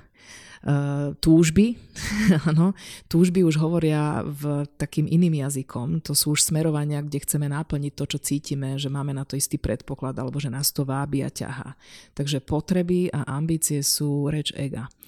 A, a, a toto je veľmi dôležité vedieť v tom živote odlíšiť, že tak teda koho ja poslúcham, keď sa takto správam, kým sa ja snažím byť, jaký ja verejný imič si ja tu budujem, akú identitu ja tlačím medzi ľudí, že som to naozaj ja, a, a zmierenie samého so sebou, so všetkými anielmi aj démonmi, ktoré máme, použijem takýto archaický vzletný magický jazyk, je urputne dôležité v tom, aby ste sa našli a stali sám sebou. Lebo my nie sme 100% rúžový pozor, my máme aj ocelovú, šedú, čiernu stránku, v každom je aj tma, aj svetlo. A toto vedieť o sebe, tá úroveň seba poznania a prijatia toho a snažiť sa neubližovať druhým a sebe, tak to je podľa mňa to, za čo to stojí keď sme pri tých, s tým súhlasím, že každý človek mm, je, má v sebe aj veľmi aj, aj zlého, alebo aj slabých stránok, aj temných a zároveň aj veľmi dobrého. Dá sa povedať, že je nejaké všeobecné odporúčanie, že sa oplatí pracovať na tých akože dobrých stránkach a tie, tie, tie zlé nejako extra nerozvíjať, alebo, alebo je to o tom, že sústreť sa na tie zlé a tak sa ako keby ľahšie nájdeš alebo zlepšíš. Lebo je o tom veľ, veľká dilema aj ja neviem, v športoch a podobne, hej, že mal by si makať na tej technike, ktorú máš zlú, aby si si ju aspoň zdvihol niekde a naopak mať nejakú silnú zbraň, ktorú máš tak vypilovanú, že v, to, v tej ťa nikto neprekoná. Ako je to v takomto seba rozvoji? Zase to oddelím, rozanalizujem, čo ste sa ma spýtali, Michal, oddelím jablka od hrušiek, takže jedna vec je osobný rozvoj pre mňa aj tie nedostatky, aj tí démoni, ja stále hovorím, že aj tma je len nedostatkom svetla. Nechcem tu znieť veľmi ezotericky a vzletne. Pôjde, to už sme tam, už sme prešli to tému pri tých energiách a tak. tak. Ale, ale to je naozaj všetko len o tom, že každý z nás chce lúbiť a byť lúbený. Ja keď som prišla sem ku vám, tak som sa spýtala Adeli, tak Adela, ako sme na tom, mamička? Ste lúbená a lúbite? Že to je celé o tom že aj keď my sme zlobiví a robíme naprieky a robíme škaredosti sebe a druhým ľuďom, v podstate len ošetrujeme samých seba. Toto je veľmi, veľmi dôležité vedieť aj o druhých, aj o sebe, lebo potom budete mať tendenciu e, nebyť tak vzťahovačný a nesnažiť sa druhých ľudí opraviť a fixnúť. To je naozaj nevyhnutný predpoklad toho, aby ste vedeli prijať veci ako sú. Nemusia sa vám páčiť, môžete na nich mať veľmi vyhranený kritický názor, ale to prijatie je oslobodzujúce. Takže to je v rámci osobného rozvoja, že keď sa ma spýtať, tak mám pracovať na svojich démonoch alebo anieloch, tak vám poviem, že je to jedno, lebo aj tak všetko je svetlo. Sorry. a teraz v rámci tých daností a talentov. Jasné, že platí cesta najmenšieho odporu. Tam, kde som silný, to pilujem decku, ktorému nejde matematika alebo čokoľvek iné, je chybné mu dávať desatoro doučovaní a tutorov a neviem čoho, pretože jednoducho k tomu nemá predispozíciu. A mali by sme radšej naozaj makať na tom, aby, aby robil na veciach, kde tú predispozíciu má, lebo tam vie dosiahnuť majstrovskú úroveň. A keď my dosiahneme majstrovskú úroveň, tam je ešte druhá dôležitá vec, že tým pádom budeme rozpoznateľní. Druhí budú vidieť a vedieť, v čom na nás spoliehať alebo čo nám zveriť, aby sme to my mohli robiť. A budeme robiť veci, ktoré nás bavia a bude nás to nabíjať energiou a budeme v svojom flow a je dobre. Takže jednoznačne tomto to je u mňa, to mám upratané. Ja napriek tomu, že som náročná, ja mám tri deti, takže vedia, že istý level treba vo všetkom dosiahnuť, lebo vidím, že sú bystré, proste nie sú hlúpi a, a že na to majú, že to je len otázka nesústredenosti alebo lenivosti. Ale keď ja tam zavetrím, že k niečomu to moje dieťa inklinuje, že sa vypituje, že sa pozerá po veciach, tak sa ho snažím v tom absolútne podporiť, do miery, do akej je to umožnené, ale chcem aj on, aby sa aktivizoval sám, aby to zase nebolo, že matka tlačí a chce mať zo mňa huslového virtuóza. Vytvorím mu predpoklady, aby sa ukázalo, či v tom vie vydržať a či ho to bude natoľko baviť, aby potom ho to mohlo posúvať ďalej. Ale podporiť silné stránky a nevenovať tak veľkú pozornosť vyľaďovaniu tých slabších stránok, lebo tam vieme dosiahnuť len priemer. Na čo? Život je krátky. Je to aj v tých bojových športoch a v judicu, ktoré ja teraz robím, je presne, že človek by mal mať svoju nejakú fakt, že silnú hru alebo nejakú techniku veľmi silnú a, alebo aj viacero najlepšie, aby vedel, keď niekto mu ide kontra do toho, aby vedel si inú vybrať, ale vedieť si hrať tú svoju hru a keď má niekto fakt, že nejakú silnú vlastnosť, tak vie potom diktovať to tempo a vie ten zápas čokoľvek robiť podľa seba, ako chce a ostatní sa mu prispôsobia. Viete lebo... to uhrať na svoj spôsob. Tak že e, máte športovca v tom istom športe, jednotlivec jeden, jednotlivec dva, chápu všetci pravidlá toho športu, všetko je to isté, ale oni nie sú tí istí. Každý z nich má to forte niekde inde a keď to vie rozumne, strategicky použiť, keď tam vie takticky narábať, vie si načasovať veci, vie narábať so svojou hlavou, so svojou energiou, vie hrať v tej, v tej presilovke. Hej, že uhráva svoju hru.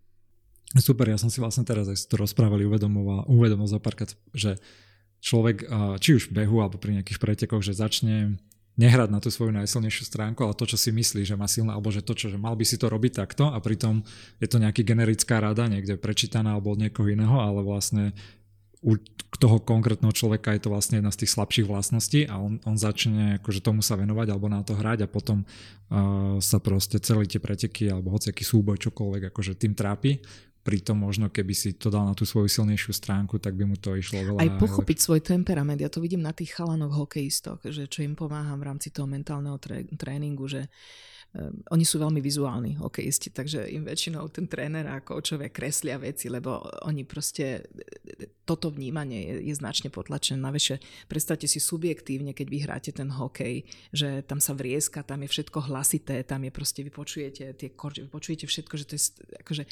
obrovský tlak na vás. A v tomto nájsť tú rozvahu a nájsť ten pokoj. A napríklad už tréneri dnes vedia, lebo ich máme zdiagnostikovaných a zameraných, že títo chalani sú veľmi silní introverti, že spôsob, ako sa oni fokusujú, sústredia a tak ďalej, potrebujú, klikajú pomalšie, potrebujú čas na to, kým to spracujú a naozaj sa spýtajú len vtedy, keď sú si už totálne neistí. A potom sú takí, ktorí potrebujú do kresliť a, a dávať variácie a medzi sebou sa o tom rozprávajú. Že rešpektovať tú prírodzenosť toho človeka, vsadiť na to, vedieť vedieť s kým ako, plus k tomu vyzretosť, lebo aj to je veľmi dôležitý fenomén práci s ľuďmi. Viete, my operujeme na istých úrovniach vedomia. Neexistujú paušálne návody, ako niekoho trénovať, ako niečo koučovať. To je hlúpe.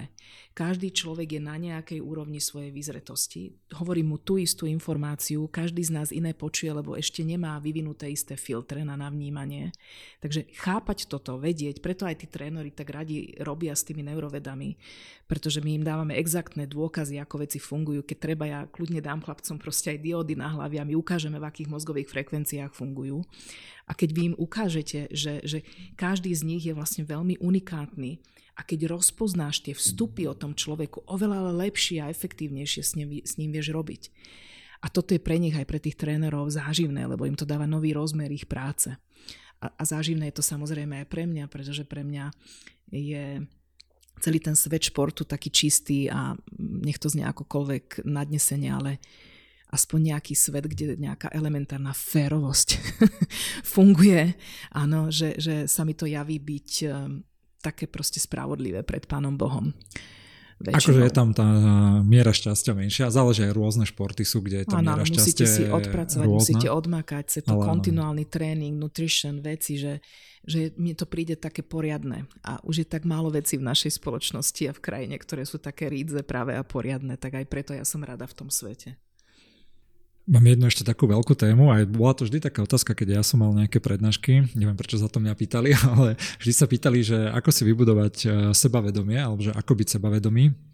Znova je veľa teórií o tom a jedna z posledných takých knižku, čo čítam, ktorá je tiež o športovcoch a to, tam oni akože tvrdia, že na to, aby si bol sebavedomý, tak musíš začať byť sebavedomý. Hej, že, že akože out of box, že, tak. A že a, ako keby, že aj, že nie je namyslený alebo niečo, ale že proste si to iba musíš akože ty povedať, že áno, ja som teraz sebovedomý, ja viem, že to dám, že napríklad, neviem, tieto preteky vyhrám, alebo teraz toto dokážem takýmto spôsobom a že potom to akože dokáže, že keď si to predtým nemyslíš, tak to ako keby nedáš, ale mne to príde také strašne, akože nie že ezoterické, ale že vlastne... ale kľudne povedzte, že áno. Že, že to je taká rada, že super a že verím tomu, že to niekedy možno zafunguje. A z vašej skúsenosti, ako sa najlepšie buduje sebavedomie, alebo čo to vlastne je? Keby sme koučovali, sa sa slúbujem, že nebudeme, lebo na to mi vy musíte dať povolenie. Ale... By som musel tlačiť za tento podcast. ale uh, by som sa povedala, že a na čo by vám Michal to sebavedomie bolo? K čomu ho potrebujete? No, poviem napríklad, že vyhrať preteky, hej, že Okay. cítim, že mám nejaký stres pretekov, ktoré idú, poviem, alebo z nejakého súboja, alebo niečo a mm, príde mi, že vďaka tomu sebavedomiu je človek akože kľudnejší, vie viac a že dokáže rýchlejšie a lepšie uh, pracovať hej, Mhm. mm-hmm. vtedy. Lebo keď je nesebavedomý, tak je keby, že sám seba si podkopáva. Akože ako Rozumiem. keby toto ja vnímam pod tým A sebavedomím. napríklad by som sa vás pýtala, že subjektívne vy teda viete odlíšiť také životné situácie, kedy to sebavedomie máte a, a robí vám to, čo potrebujete, aby vám robilo a potom sú situácie, kedy veľmi by ste ho chceli mať, ale ho nemáte však. Napríklad. Hej. Dobre. Tým ale musíme vychádzať z predpokladu, že vždy ste ho mali, len niekedy ste ho ako keby nevyťahli z toho talóna, alebo ste ho stratili na chvíľočku a potom zrazu ho mám. To znamená, že tým pádom sme si už zodpovedali na otázku, že zasa ho nemusím hľadať tam vonku, že ja ho v sebe mám, ale niekedy sa mi tak proste zapekli tie skrie a tak by som ho potrebovala, neviem ho vydolovať. Čo alebo kto vám bráni v tom, aby ste si dôverovali, aby ste boli sebavedomí, hej, že by sme išli ďalej. Nemusíte mi teraz odpovedať, lebo to by bol naozaj coaching, ale chcem ľuďom exemplárne ukázať, že aké tie, aké tie otázky, že do akej hĺbky sa s tým dá ísť. To znamená, že poprvé, na čo by ti to bolo, po druhé zistíme, že ty to vlastne máš, len teraz ti to chýba. Hm. Kým si ty, alebo jak sa cítiš, keď ti to chýba. A určite niekde, teraz to tak veľmi rýchlo zlyžujem, určite niekde by sme prišli k pocitu nedostatočnosti že v niečom, niečo nie som, alebo niekým nie som a tak by som si prial ním byť, ale akože nie som tam. Dobre? Alebo uh, bojím sa ukázať pred ľuďmi, lebo keď sa ukážem, tak vlastne, ja neviem, riskujem, že vyzniem Napríklad tie vaše vtipy surové. Dobre? že vyzniem ako surovec, alebo vyzniem ako, že, že ich nemám rád, alebo že sa urazia, alebo že im ublížim tým. Áno? Že niečo vo vnútri mi hovorí, že nechod, nechod truban do toho, lebo akože toto nemusí dopadnúť dobre, ty im vlastne ublížiš. A keď im ublížiš, čo sa ti stane? A teraz fabulujem, nehovorím, že to je váš príklad. Stane sa mi napríklad to, že tí ľudia ma vylúčia, že ma vystrnadia. Strach z toho, že budeme vylúčení z komunity, je jeden z najsilnejších strachov, ktoré my máme a ktoré sa veľmi rýchlo vyvíjajú v školkársky vek. To je ten strach, že oni sa so mnou nechcú hrať. Dobre, oni ma s lopatkou zbili na, na pieskovisku alebo čokoľvek, alebo niečo so mnou nie je v poriadku, hej, že pocit vnútornej nedostatočnosti. Takže sebavedomie u mňa v mojej praxi a v mojom presvedčení je vždy znova spojené s egom, sorry, zase sme tam, a súvisí s pocitmi nedostatočnosti. A teraz príde dôležitá informácia. Ľudský jedinec sa rodí iba s dvoma strachmi biologicky. My máme iba dva strachy predisponované od prírody, alebo ak chcete od Pána Boha, to je jedno. A jeden je strach z hlasitých zvukov a druhý je strach z pádu. Všetky ostatné strachy sme si vyrobili vlastnou hlavou. A tieto o nedostatočnosti sú jedny z nich. Takže keď je to vyrobené vlastnou hlavou, asi to spinká na nejakých zážitkoch, spomienkach a tak ďalej. Preto ja hovorím vám, že mnohom je to, čo ja robím, ani nie čistý coaching, lebo jedna zo zásad coachingu v rámci federácie hovorí, že nevracaj sa s klientom do minulosti. Nože ale keď ja chcem pracovať s mozgom, tak ja sa musím vrácať do minulosti, pretože sú tam formáty, ktoré vás ovplyvňujú v tom, ako zmýšľate dnes. Takže preto je to taká, že terapia v biznise už pomaly, alebo konzultantstvo.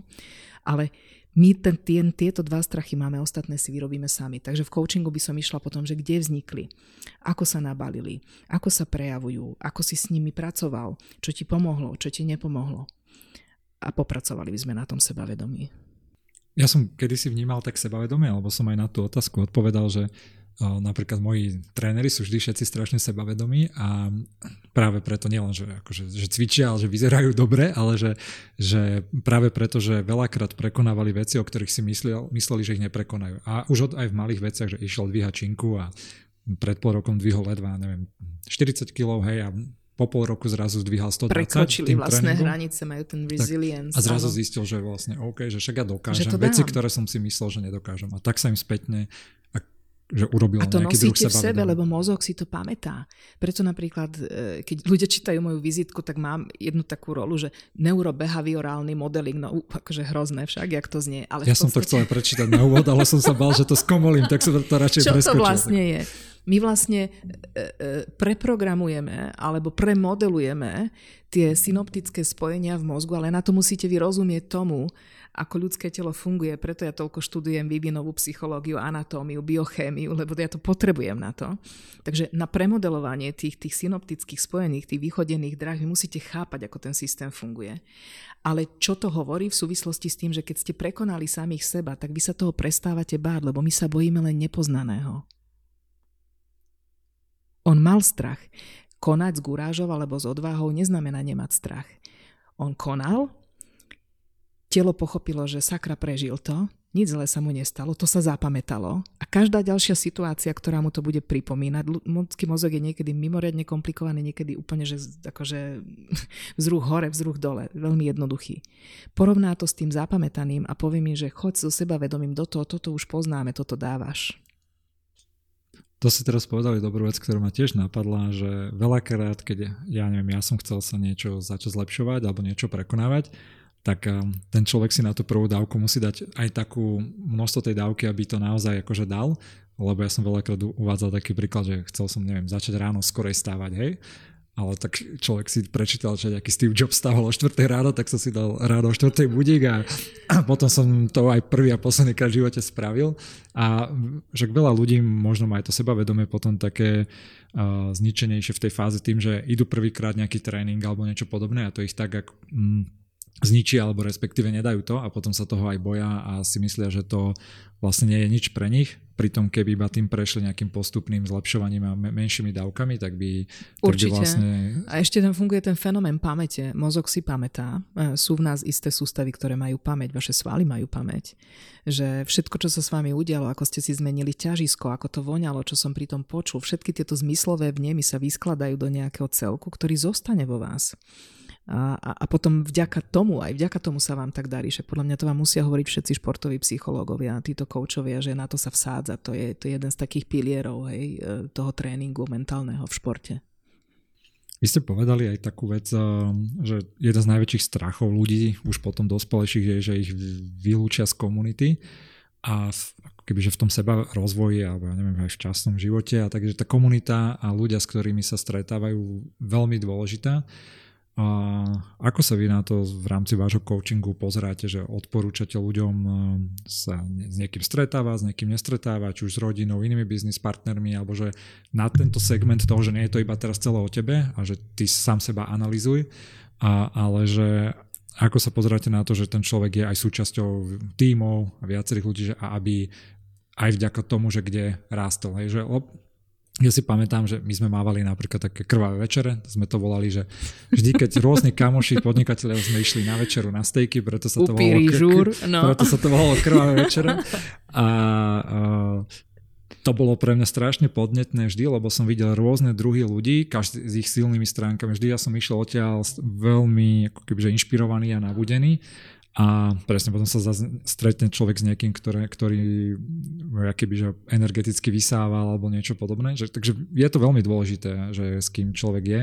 Máte vy na to nejakú či metodiku alebo čo radíte potom klientom, že ako si rozanalizovať to, že s kým je a ako to zmeniť. Lebo to tiež není veľakrát ľahké. Raz. Tak sme spoločenské bytosti, pre nás ten bonding a spájanie sa väzby je niečo absolútne prirodzené a je to aj veľmi žiadané a želané. Takže e, aj celá táto zvláštna doba, ktorú teraz žijeme, nám dáva aj preto tak parádne zábrať, pretože my nemáme umožnené sa dívať si do očí a rozprávať sa, stretávať sa, zdieľať veci. A de facto, nech to akokoľvek vyznie, ale som presvedčená, že takéto situácie spomalujú evolúciu a zároveň ju na druhej strane urýchľujú, lebo jeden malý vírus a čo s nami dokázal spraviť a sme nutení proste totálne prekopať naše funkčné systémy. Čo by som ale možno chcela zvýrazniť v tej vašej otázke, bola široká, ale mne sa tam dve veci, Michal, tak ako keby vynárajú. Prvá vec je to, že buďme vďační za to, keď si vždy rozrušíme svoju vlastnú hladinu. Keď vy vycestujete, keď vy spoznávate nové kultúry, keď eh, musíte porozumieť ľuďom, ktorým nerozumiete, niekedy doslova, že nehovoríte ich jazykom, nepoznáte ich návyky, vás to ohromne posúva, že to sú evolučné kopance pre človeka. Takže ja by som chcela vyzvať ľudí, aby sa nebránili príležitostiam a inakosti, aby skákali do sveta a do vody, pretože ich to neuveriteľne posunie v ich vlastnej vyzretosti a dáva im to isté mindsety, formáty, worldviews, nazerania na svet, ktoré doma, keď je vo svojej komfortnej zóne, nemá šancu zažiť. Tieto rozrušenia hladiny sú veľmi prospešné. A ja to vidím aj na tých veľmi úspešných mojich klientoch, že práve tí, ktorí zostali hladní po poznaní, po vedomostiach, ktorí proste sú stále challenged niečím, tí robia najväčšie milníkové kroky. Tomuto by som sa nesnažila vyhýbať, naopak by som, akože nechcem hovoriť, že treba s náou hrudou bežať a napichnúť sa na štít, ale takýmto príležitostiam by som ja osobne bežala oproti. Pre evolúciu človeka je to mimoriadne dôležité. Takže to je prvá vec, ktorá sa mi vynára. A druhá vec, ktorá sa mi vynára, je, že my máme aj kolektívne ego. E, nezabúdajme na to, že keď úroveň nášho vedomia je na istej úrovni a prídeme do komunity, kde máme pocit, že im už nerozumieme a zistíme, že oni už úplne nerozumejú nám a že vyznávajú iné hodnoty, že komentujú veci nejakým spôsobom, ktorý je už nestotožniteľný s tým, ako my zmýšľame o sebe a o svete. Čo to spraví s nami? Prirodzene nás to vyhodí zo sedla stretávanie s nimi sa nám nerobí, do, nám nerobí dobre. Preto napríklad aj ľudia, ktorí majú kariérny coaching a mi povedia, že, že už chodia so stiahnutým žalúdkom do práce a sú na vysokej pozícii a všetci im hovoria, teraz to ideš dať, keď si sa v seniorite dostal sem a neviem čo, neviem čo. Že ja už tam neviem existovať. Takže keď úroveň consciousness vedomia toho kolektívu alebo tej firmy alebo aj tej krajiny je nižšia ako vaša, tak vás to vyhodí zo sedla je to nezlúčiteľné s vašim fungovaním. A toto málo ľudí vie. Preto napríklad aj keď mám zahraničných Slovákov úspešných e, ako klientov, tak to vidím, že, že toto je jedna z vecí, ktoré ich odtiaľ to ako keby doslova vypudili von. Uh, majú radi tie brinzové halušky a ja mám rada všetky tie miláčik, bambino, chrumky, ale po týždni už mám pocit, že ma to tu ťahá dolu a viem, čo to je, čo ma tu ťahá dolu. Že to je tá, to, to kolektívne vedomie. A na tom sa ale krásne dá pracovať. A toto je jedna aj z takých mojich víziev, ktoré som si ja dala, že všetko to, Andrea, čo vieš o tom fungovaní individuálneho ega, samozrejme ty vieš použiť aj na úroveň kolektívneho ega. A čo ty môžeš odozdať tejto krajine, tak, tak choď robiť to, čo mu rozumieš a donesem veci, ktoré pomôžu urobiť tú kritickú masu, ktorá vie pohnúť s vecami ďalej. Viem, že, že dobre, že ste načali túto tému, to som sa aj chcel rovno spýtať, že ten ako keby coaching, však som ho s vami prechádzal, robili sme viacero testov a rôzne, uh, sme tam spoznávali všelijaké moje vlastnosti a, a, a podobne. A jeden bol aj taký, že o hodnotách a to bolo ako keby, že aj na tej osobnej úrovni, že, ale to bolo aj na tej, viem, že vy ste vlastne v spolupráci s takým inštitútom alebo aj človekom alebo tým systémom, ktorý robíte, robili aj prieskum takýchto hodnot na Slovensku. Tak skúste povedať, že mm, ako sa pozeráte na to, že o čom je vlastne test alebo táto evaluácia pre jednotlivca a čo to potom, ako sa to dá aplikovať aj na veľké skupiny ľudí alebo na celú krajinu a že čo potom z toho vychádza. Krásne to nadvezuje na tú moju predošlú odpoveď, že my si musíme uvedomiť, že to je energia, ktorú nosíme do systému. Naše individuálne, ak my robíme so sebou a kým my sme, to je energia, ktorú nosíme, lebo, lebo spoločenstvo alebo krajina to je živý systém a aj systémy sa dajú inak koučovať, aj vzťahové systémy. A teraz, prečo to hovorím, je to, že každý z nás je spolu zodpovedný za ten stav, ktorý tu máme. Lebo aj my nosíme do systému niečo. Uh, to znamená, že to, ako to tu máme, je aj našim obrazom. Ale pri veľkých uh, komplexných systémoch, ako je napríklad krajina alebo štát, naozaj platí, že uh, tí, ktorých si zvolíme, alebo tí, ktorým dáme moc nás riadiť, si vytvárajú podobne ako majiteľ firmy krajinu na svoj obraz. A vždy platí, že hodnotový systém lídra sa odráža v tom, ako riadi a vedie krajinu. Takže je veľmi dôležité, komu tú moc zveríme, pretože to má priamy, ale doslova priamy efekt na tom, ako sa potom tá krajina riadi a následkom toho, ako sa v tej krajine žije. A mm, toto keď chápete a zároveň rešpektujete stav vecí, tak si poviete, že dobre, tak a keď mi to nevyhovuje, alebo mám pocit, že táto krajina začína byť nežiteľná a spiatočnícka a čoraz viac ľudí mi hovorí, že má chuť odtiaľ to odísť, že niečo nie je v poriadku, že tým ľuďom nevyhovuje ten stav, aký je, čo s tým vieme spraviť. Takže zasa, keď to odborne oprieme o niečo, kde ja som ja trochu viac doma, e, ten inštitút, ktorý ste spomínali, je vlastne inštitút Richarda Bereta. E, Richard je môjim mentorom už tretí rok a úzko spolupracujeme. A takýto akože meranie hodnot, ľudia, ľudia si to môžu aj spraviť, volá sa to Personal Value Assessment. E, Richard chcel, aby to bolo verejne dostupné a zadarmo, takže si to môžu spraviť, dokonca aj v češtine sa to preložilo. Tak keď si nájdú Personal Value Assessment Richarda Bereta, tak si môžu tento test urobiť ale takýto test v úvodzovkách my vieme urobiť na úroveň krajiny a my sme takýto test spravili pre Slovensko. Urobilo sa to dvakrát v roku 2016 a teraz v roku 2021 na konci leta. Urobili sme to na reprezentatívnej vzorke a naberali sme de facto, ako sa ľudia v tejto krajine cítia, aké hodnoty vyznávajú oni sami e, pred sebou a v blízkej komunite, napríklad vo svojej rodine, aká je krajina, ktorej žijú, ako ju popisujú, aká sa im javí, hej, a vybrali si z vyše 108 hodnot nejaké hodnoty. A potom sme sa ich spýtali, že aká je krajina, v akej by si si želal žiť, hej, cez, cez hodnoty. Toto mám zaujímavé, že čo no. povedali, že ako ju vidia a no. ako by si ju želali, že čo no. sú také najväčšie hodnoty. A teraz prečo sme sa mi na toto pýtali, Michal, bolo, lebo uh, platí zásada, že naše názory, a tých je tu v tejto krajine vždy bolo, aj bude veľa, v každej krajine pochopiteľne, nás rozdeľujú. Že my sa môžeme dívať na túto šálku a vy tam vidíte niečo iné, ja tam vidím niečo iné, niečo sa vám páči, niečo sa vám nepáči. Ja tam vidím čaj, ktorý som urobil a ktorý ste nevypili. Dobre, takže názory prirodzene rozdeľujú, ale hodnoty spájajú že keď my si povieme, že hydration, že dobrý pitný režim je dôležitý, tak v podstate je úplne jedno, čo si my o tomto čaji myslíme, ale my vieme, že je to prospešné a že je to potrebné aj pre vás, aj pre mňa. Áno. Takže rovnako to funguje aj vlastne s tými životnými hodnotami. Tak ste sa pýtali, že ako sme si vybrali. Uh, Vybrali sme si tak, že v rámci svojej vlastnej komunity sami pred sebou uh, vyznávame najmä hodnoty, ako je pozitívne, krásne hodnoty, ako je napríklad zdravie, rodina, priateľstvo ale napríklad sa tam aj objavila hodnota, ktorá súvisí s tým klanovým naladením a väzbovým naladením v tejto krajine a tá hodnota sa volá opatrnosť alebo tradície. Pochopiteľne tým pádom to dáva aj, aj odpoveď na to, že prečo my takto, čo nepoznáme, nechceme príliš púšťať medzi nás, prečo napríklad na cudzineckej policii stoja hordy ľudí, ktorí sú zamietnutí a táto krajina ich nepríjma, prečo sa nechceme prispôsobiť, prečo všetci, ktorí tranzitujú, idú iba cez túto krajinu a nechcú tu zostať. Áno?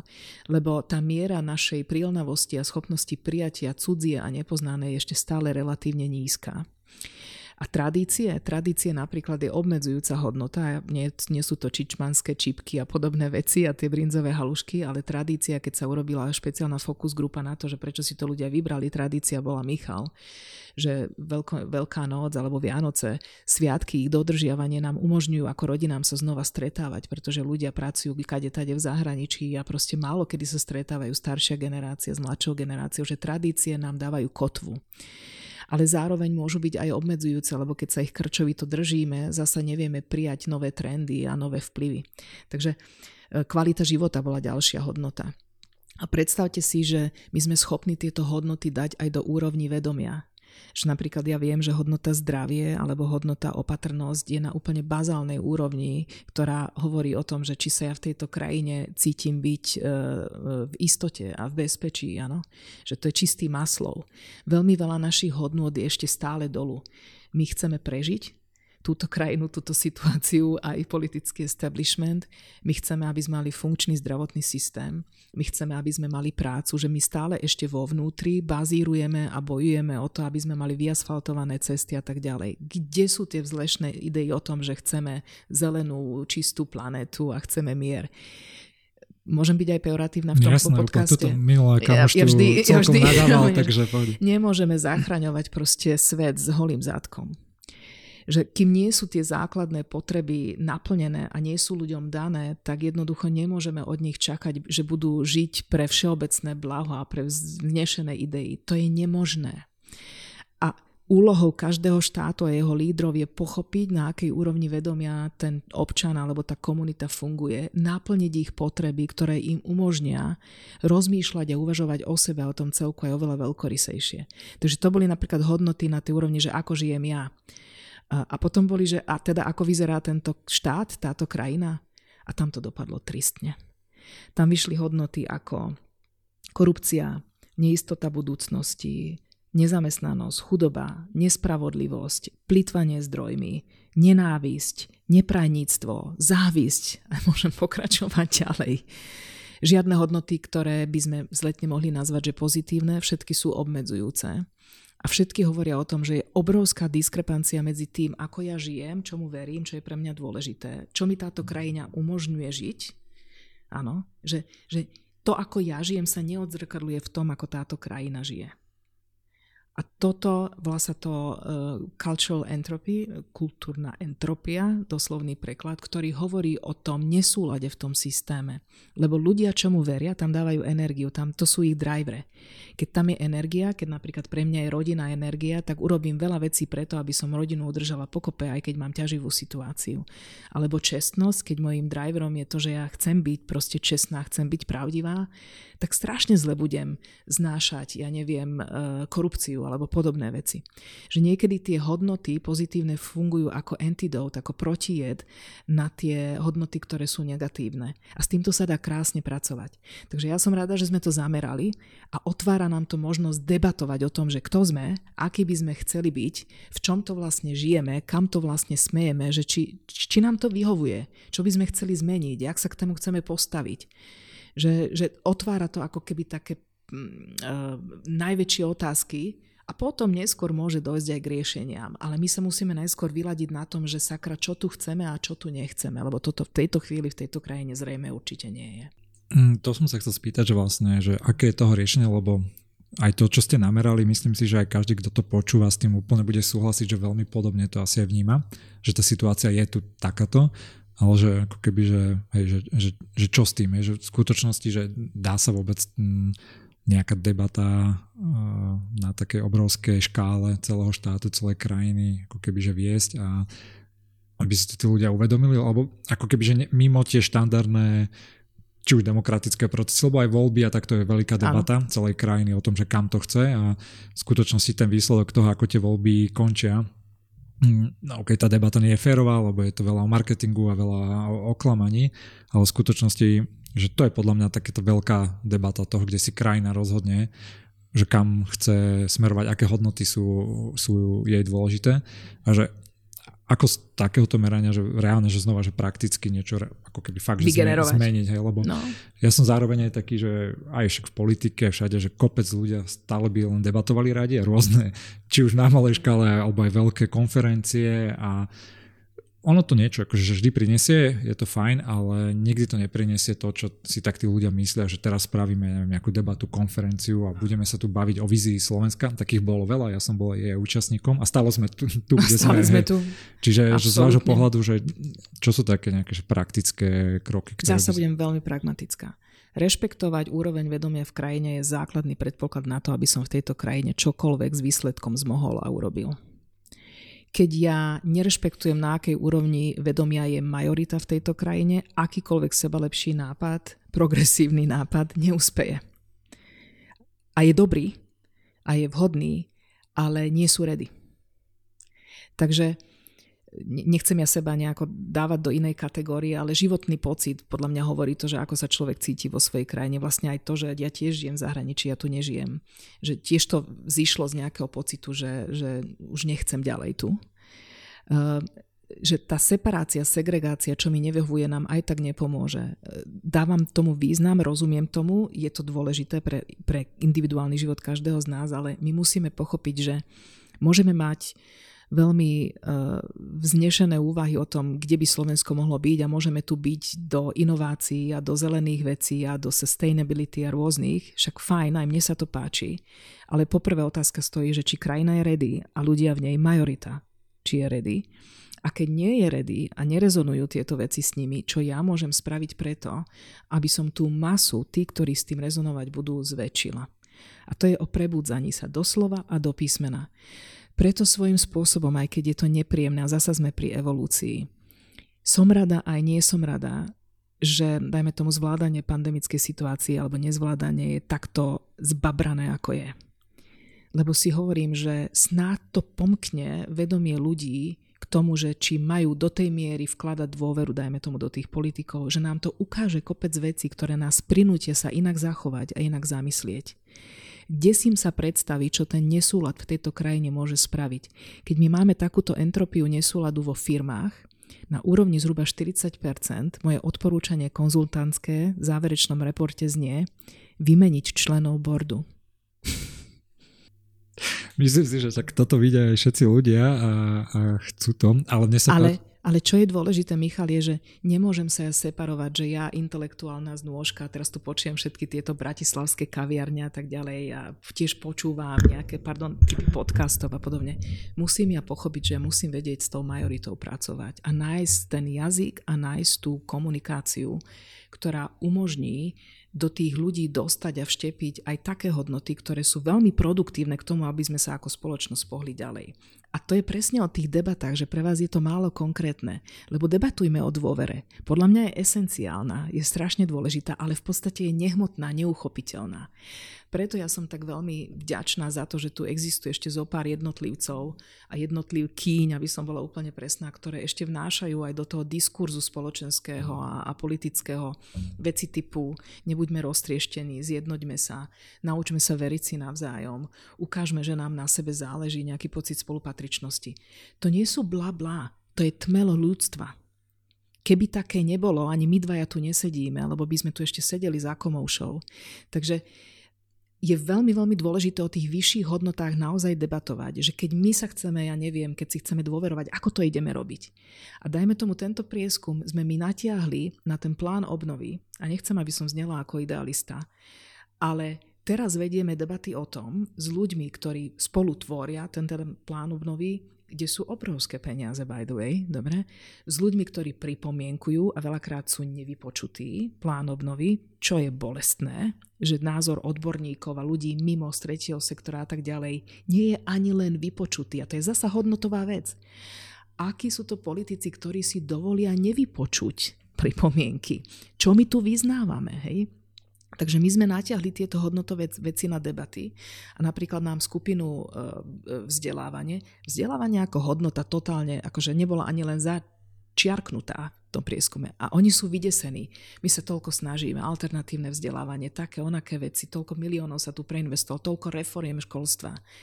Vzdelávanie s ľuďmi nerezonuje. Absolútne. Nič im to nehovorí. To môžem ja potvrdiť, lebo my sme mali tiež akože v PSku jednu z najväčších no. vecí vzdelávania, ale tiež keď sme si robili prieskumy, tak to nikoho netrápilo vôbec. It doesn't, doesn't match. A, a ja im hovorím, že OK, tak vám poviem skúsenosť zo Singapuru. Singapur, meritokracia. Žila som tam 5 rokov, mnohých veciach nenechám dopustiť na tú krajinu, lebo pre mňa zo všetkých krajín, v ktorých som žila, to je najviac vyžiteľná krajina a tak rada by som štepila a multiplikovala ten ich systém a inde, lebo je funkčný. Má aj nedostatky, ale vo veciach, ktoré sa týkajú životného pocitu a komfortu, je mimoriadne spolahlivý a funkčný. A napríklad, ako oni prišli k vzdelávaniu ako k hodnote. To je komunita piatich národností a tak ďalej. Zďaleka neboli takí bohatí pred 52 rokmi ako dnes, ale podarilo sa vláde konkrétne proste kontinuálnej vláde 62 rokov ten istý predseda vlády, to je akože neuveriteľný príbeh. Tak diktátor nie. A nie je to diktátor. To je jediná krajina, kde proste som sa ich pýtala, že prečo sa vy nikdy nerozprávate o politika. Odpoveď bola, že nie o čom. Všetko funguje. okay. Takže ako tam oni si nadbehli vzdelávanie? Oni boli schopní presvedčiť veľkú väčšinu čínskej majority, ktorá, ktorá má vo svojom DNA, vo svojom genóme kumuláciu majetku, že keď oni nedovzdelajú svojich potomkov a nevyvzdelajú ich na všetkých tých MIT, Oxfordoch a Stanfordoch a neviem kde, keď neinvestujú do toho vzdelania, tak vlastne tí západňari, tí Európania, expati, my, ktorí tam chodíme, im bereme príležitosti a ukusávame vlastne z toho majetku ich vlastného. Takže nechcem povedať, že to bolo postavené na takej neprajnosti, ale musíte vždy vedieť nájsť formulácie a argumentácie, ktoré mečujú ten životný pocit toho človeka. A zrazu, zrazu má Singapur druhý najlepší vzdelávací systém na svete, sú schopní produkovať kvalitou takých ľudí, ktorí obstojali v tom medzinárodnom, pardon, medzinárodnom meritku, že zrazu proste Singapur, čo sa týka zdravotníctva a vzdelávania, je totálna špička. Áno, trvalo im to niekoľko dekád, ale oni dokázali majoritu presvedčiť o tom, že vzdelanie je hodnota. A kúsok po kúsočku, lebo to je veľmi pracná, pracná robota, si myslím, že toto je možné kdekoľvek, aj na Slovensku. A my sme, my sme relatívne akože poslušný národ. Áno, že my budeme mať stretnutie so všetkými šéf-redaktormi, editormi médií, kde ja im chcem aj tlmočiť to, že to, čo sme namerali o tej zášti, závisti a tak ďalej, de facto to šťastie aj obraz médií. Lebo mne sa veľakrát javí, keď ja sem prichádzam každý mesiac a pol, že tá životná realita tejto krajiny zďaleka nie je taká zlá, ako my ju líčime.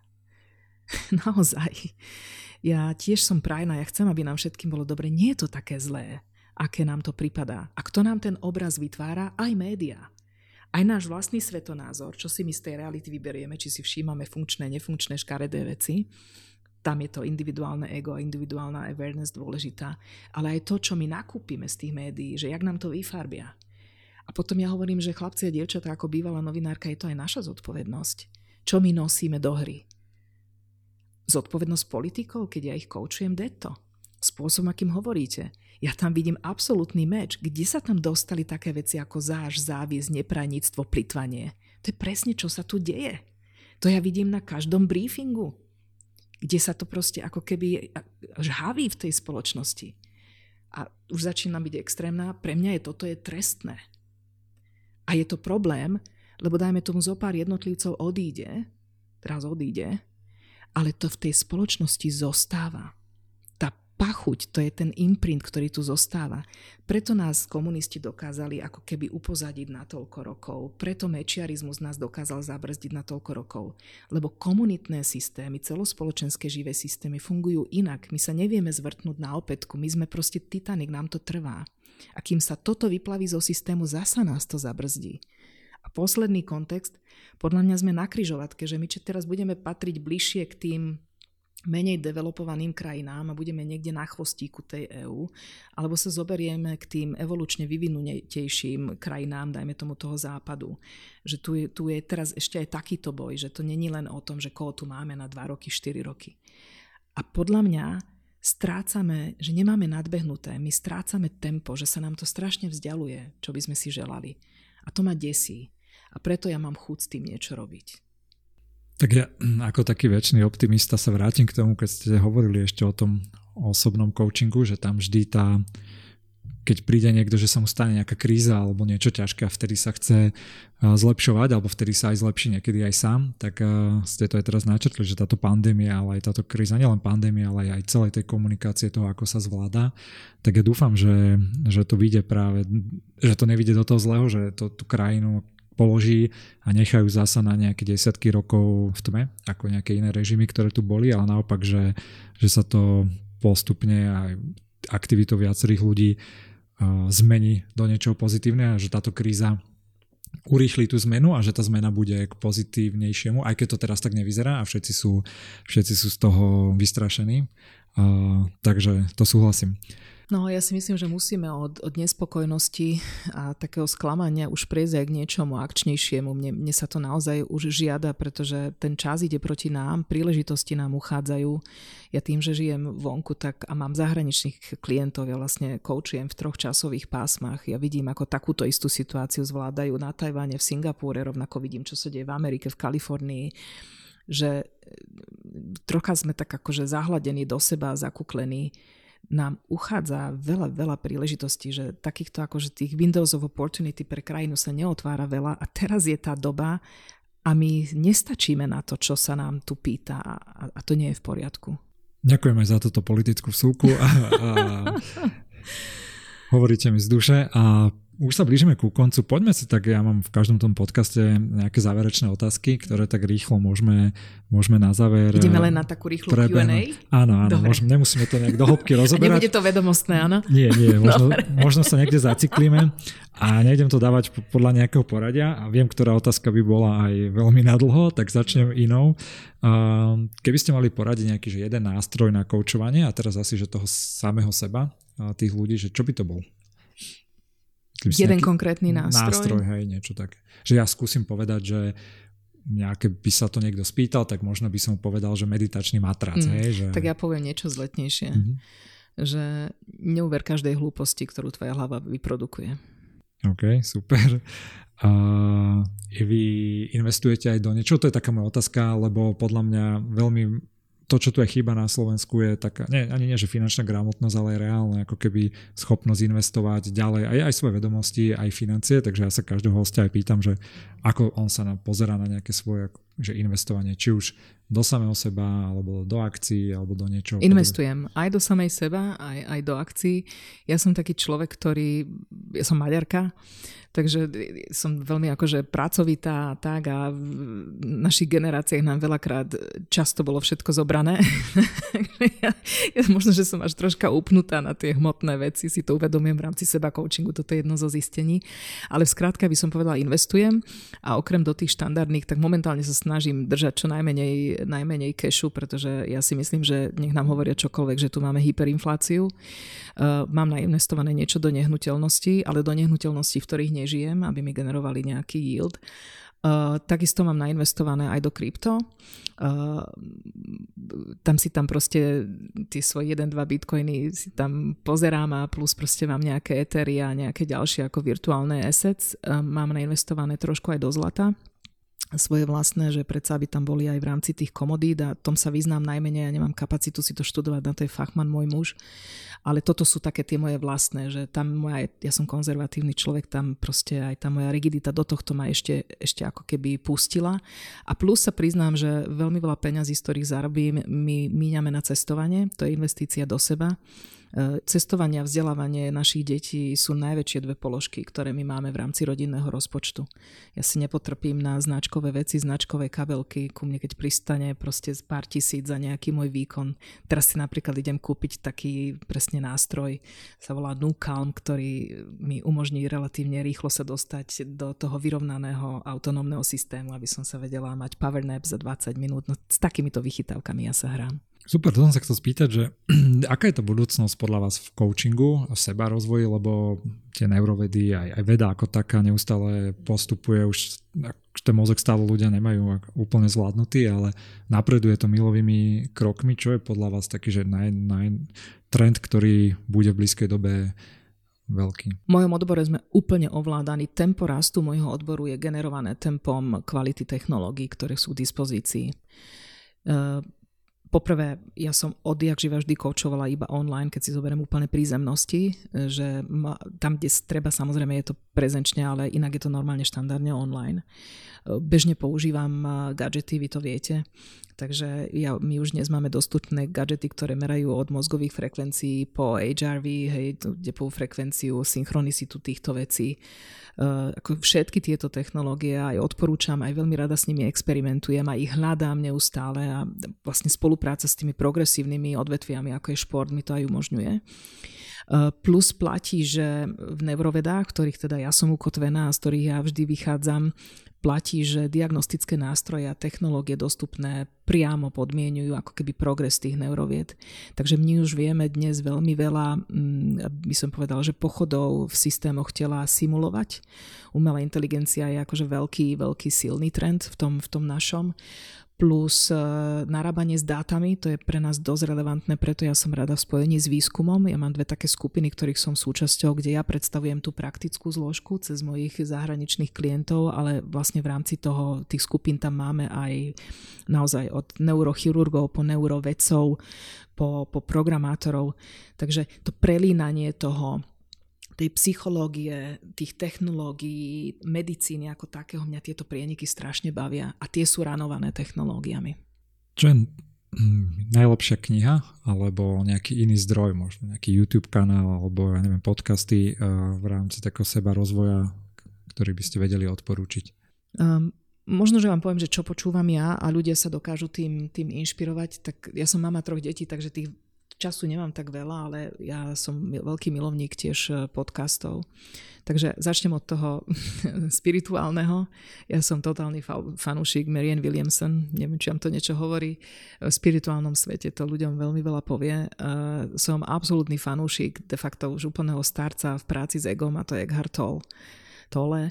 Um, veľa ľudí, ktorí už nežije, ale ktorých akože učenia neustále sa omielajú a citujú do nekonečna, takže Wine Dyer a, a títo taká tá americká zložka.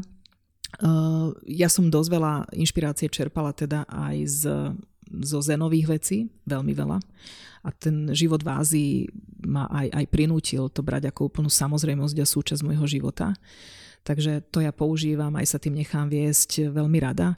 Uh, v rámci takého, že um, učenia sa, tak myslím si, že v tom mojom fachu najčastejšia inšpirácia prichádza od ľudí z praxe.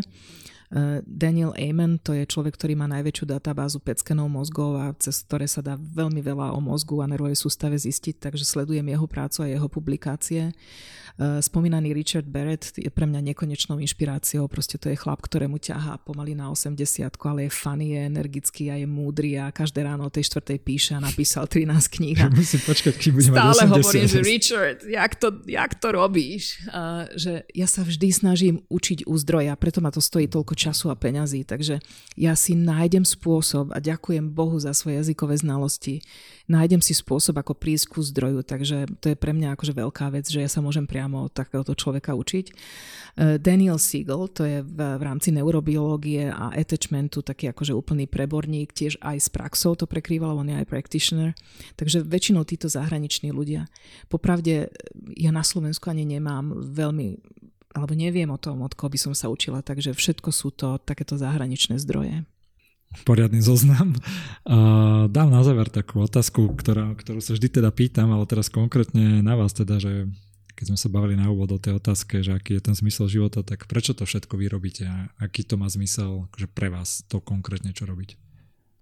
Lebo mi robí dobre pomáhať a robiť dobre druhým ľuďom. A keď viem ako na to a poznám tie nástroje, tak ako moja babička povedala, Bog by mi vybalilo, keby som to používala len pre seba a pre úzku skupinu ľudí, ktorí si za to platia veľké peniaze, že preto ja som taká zdielná a šírim tieto veci, lebo ja viem, že tie veci vedia pomôcť veľkému počtu ľudí. A ja naozaj som stotožnená s takým tým starým zenovským učením, že ako, čo je najväčšia úloha v tvojom živote. A zenovské učenie hovorí rozkvitnúť. Ďakujem pekne, eh, že ste tu boli. Mne ste veľa aj v rámci nášho osobného coachingu pomohli a myslím si, že tento podcast eh, padlo v ňom veľmi veľa vecí, ktoré zase pomôžu ďalším. Takže díky moc ešte raz, že Ďakujem ste prišli. Ďakujem aj ja za dôveru, aj za pozvanie. Všetko dobré.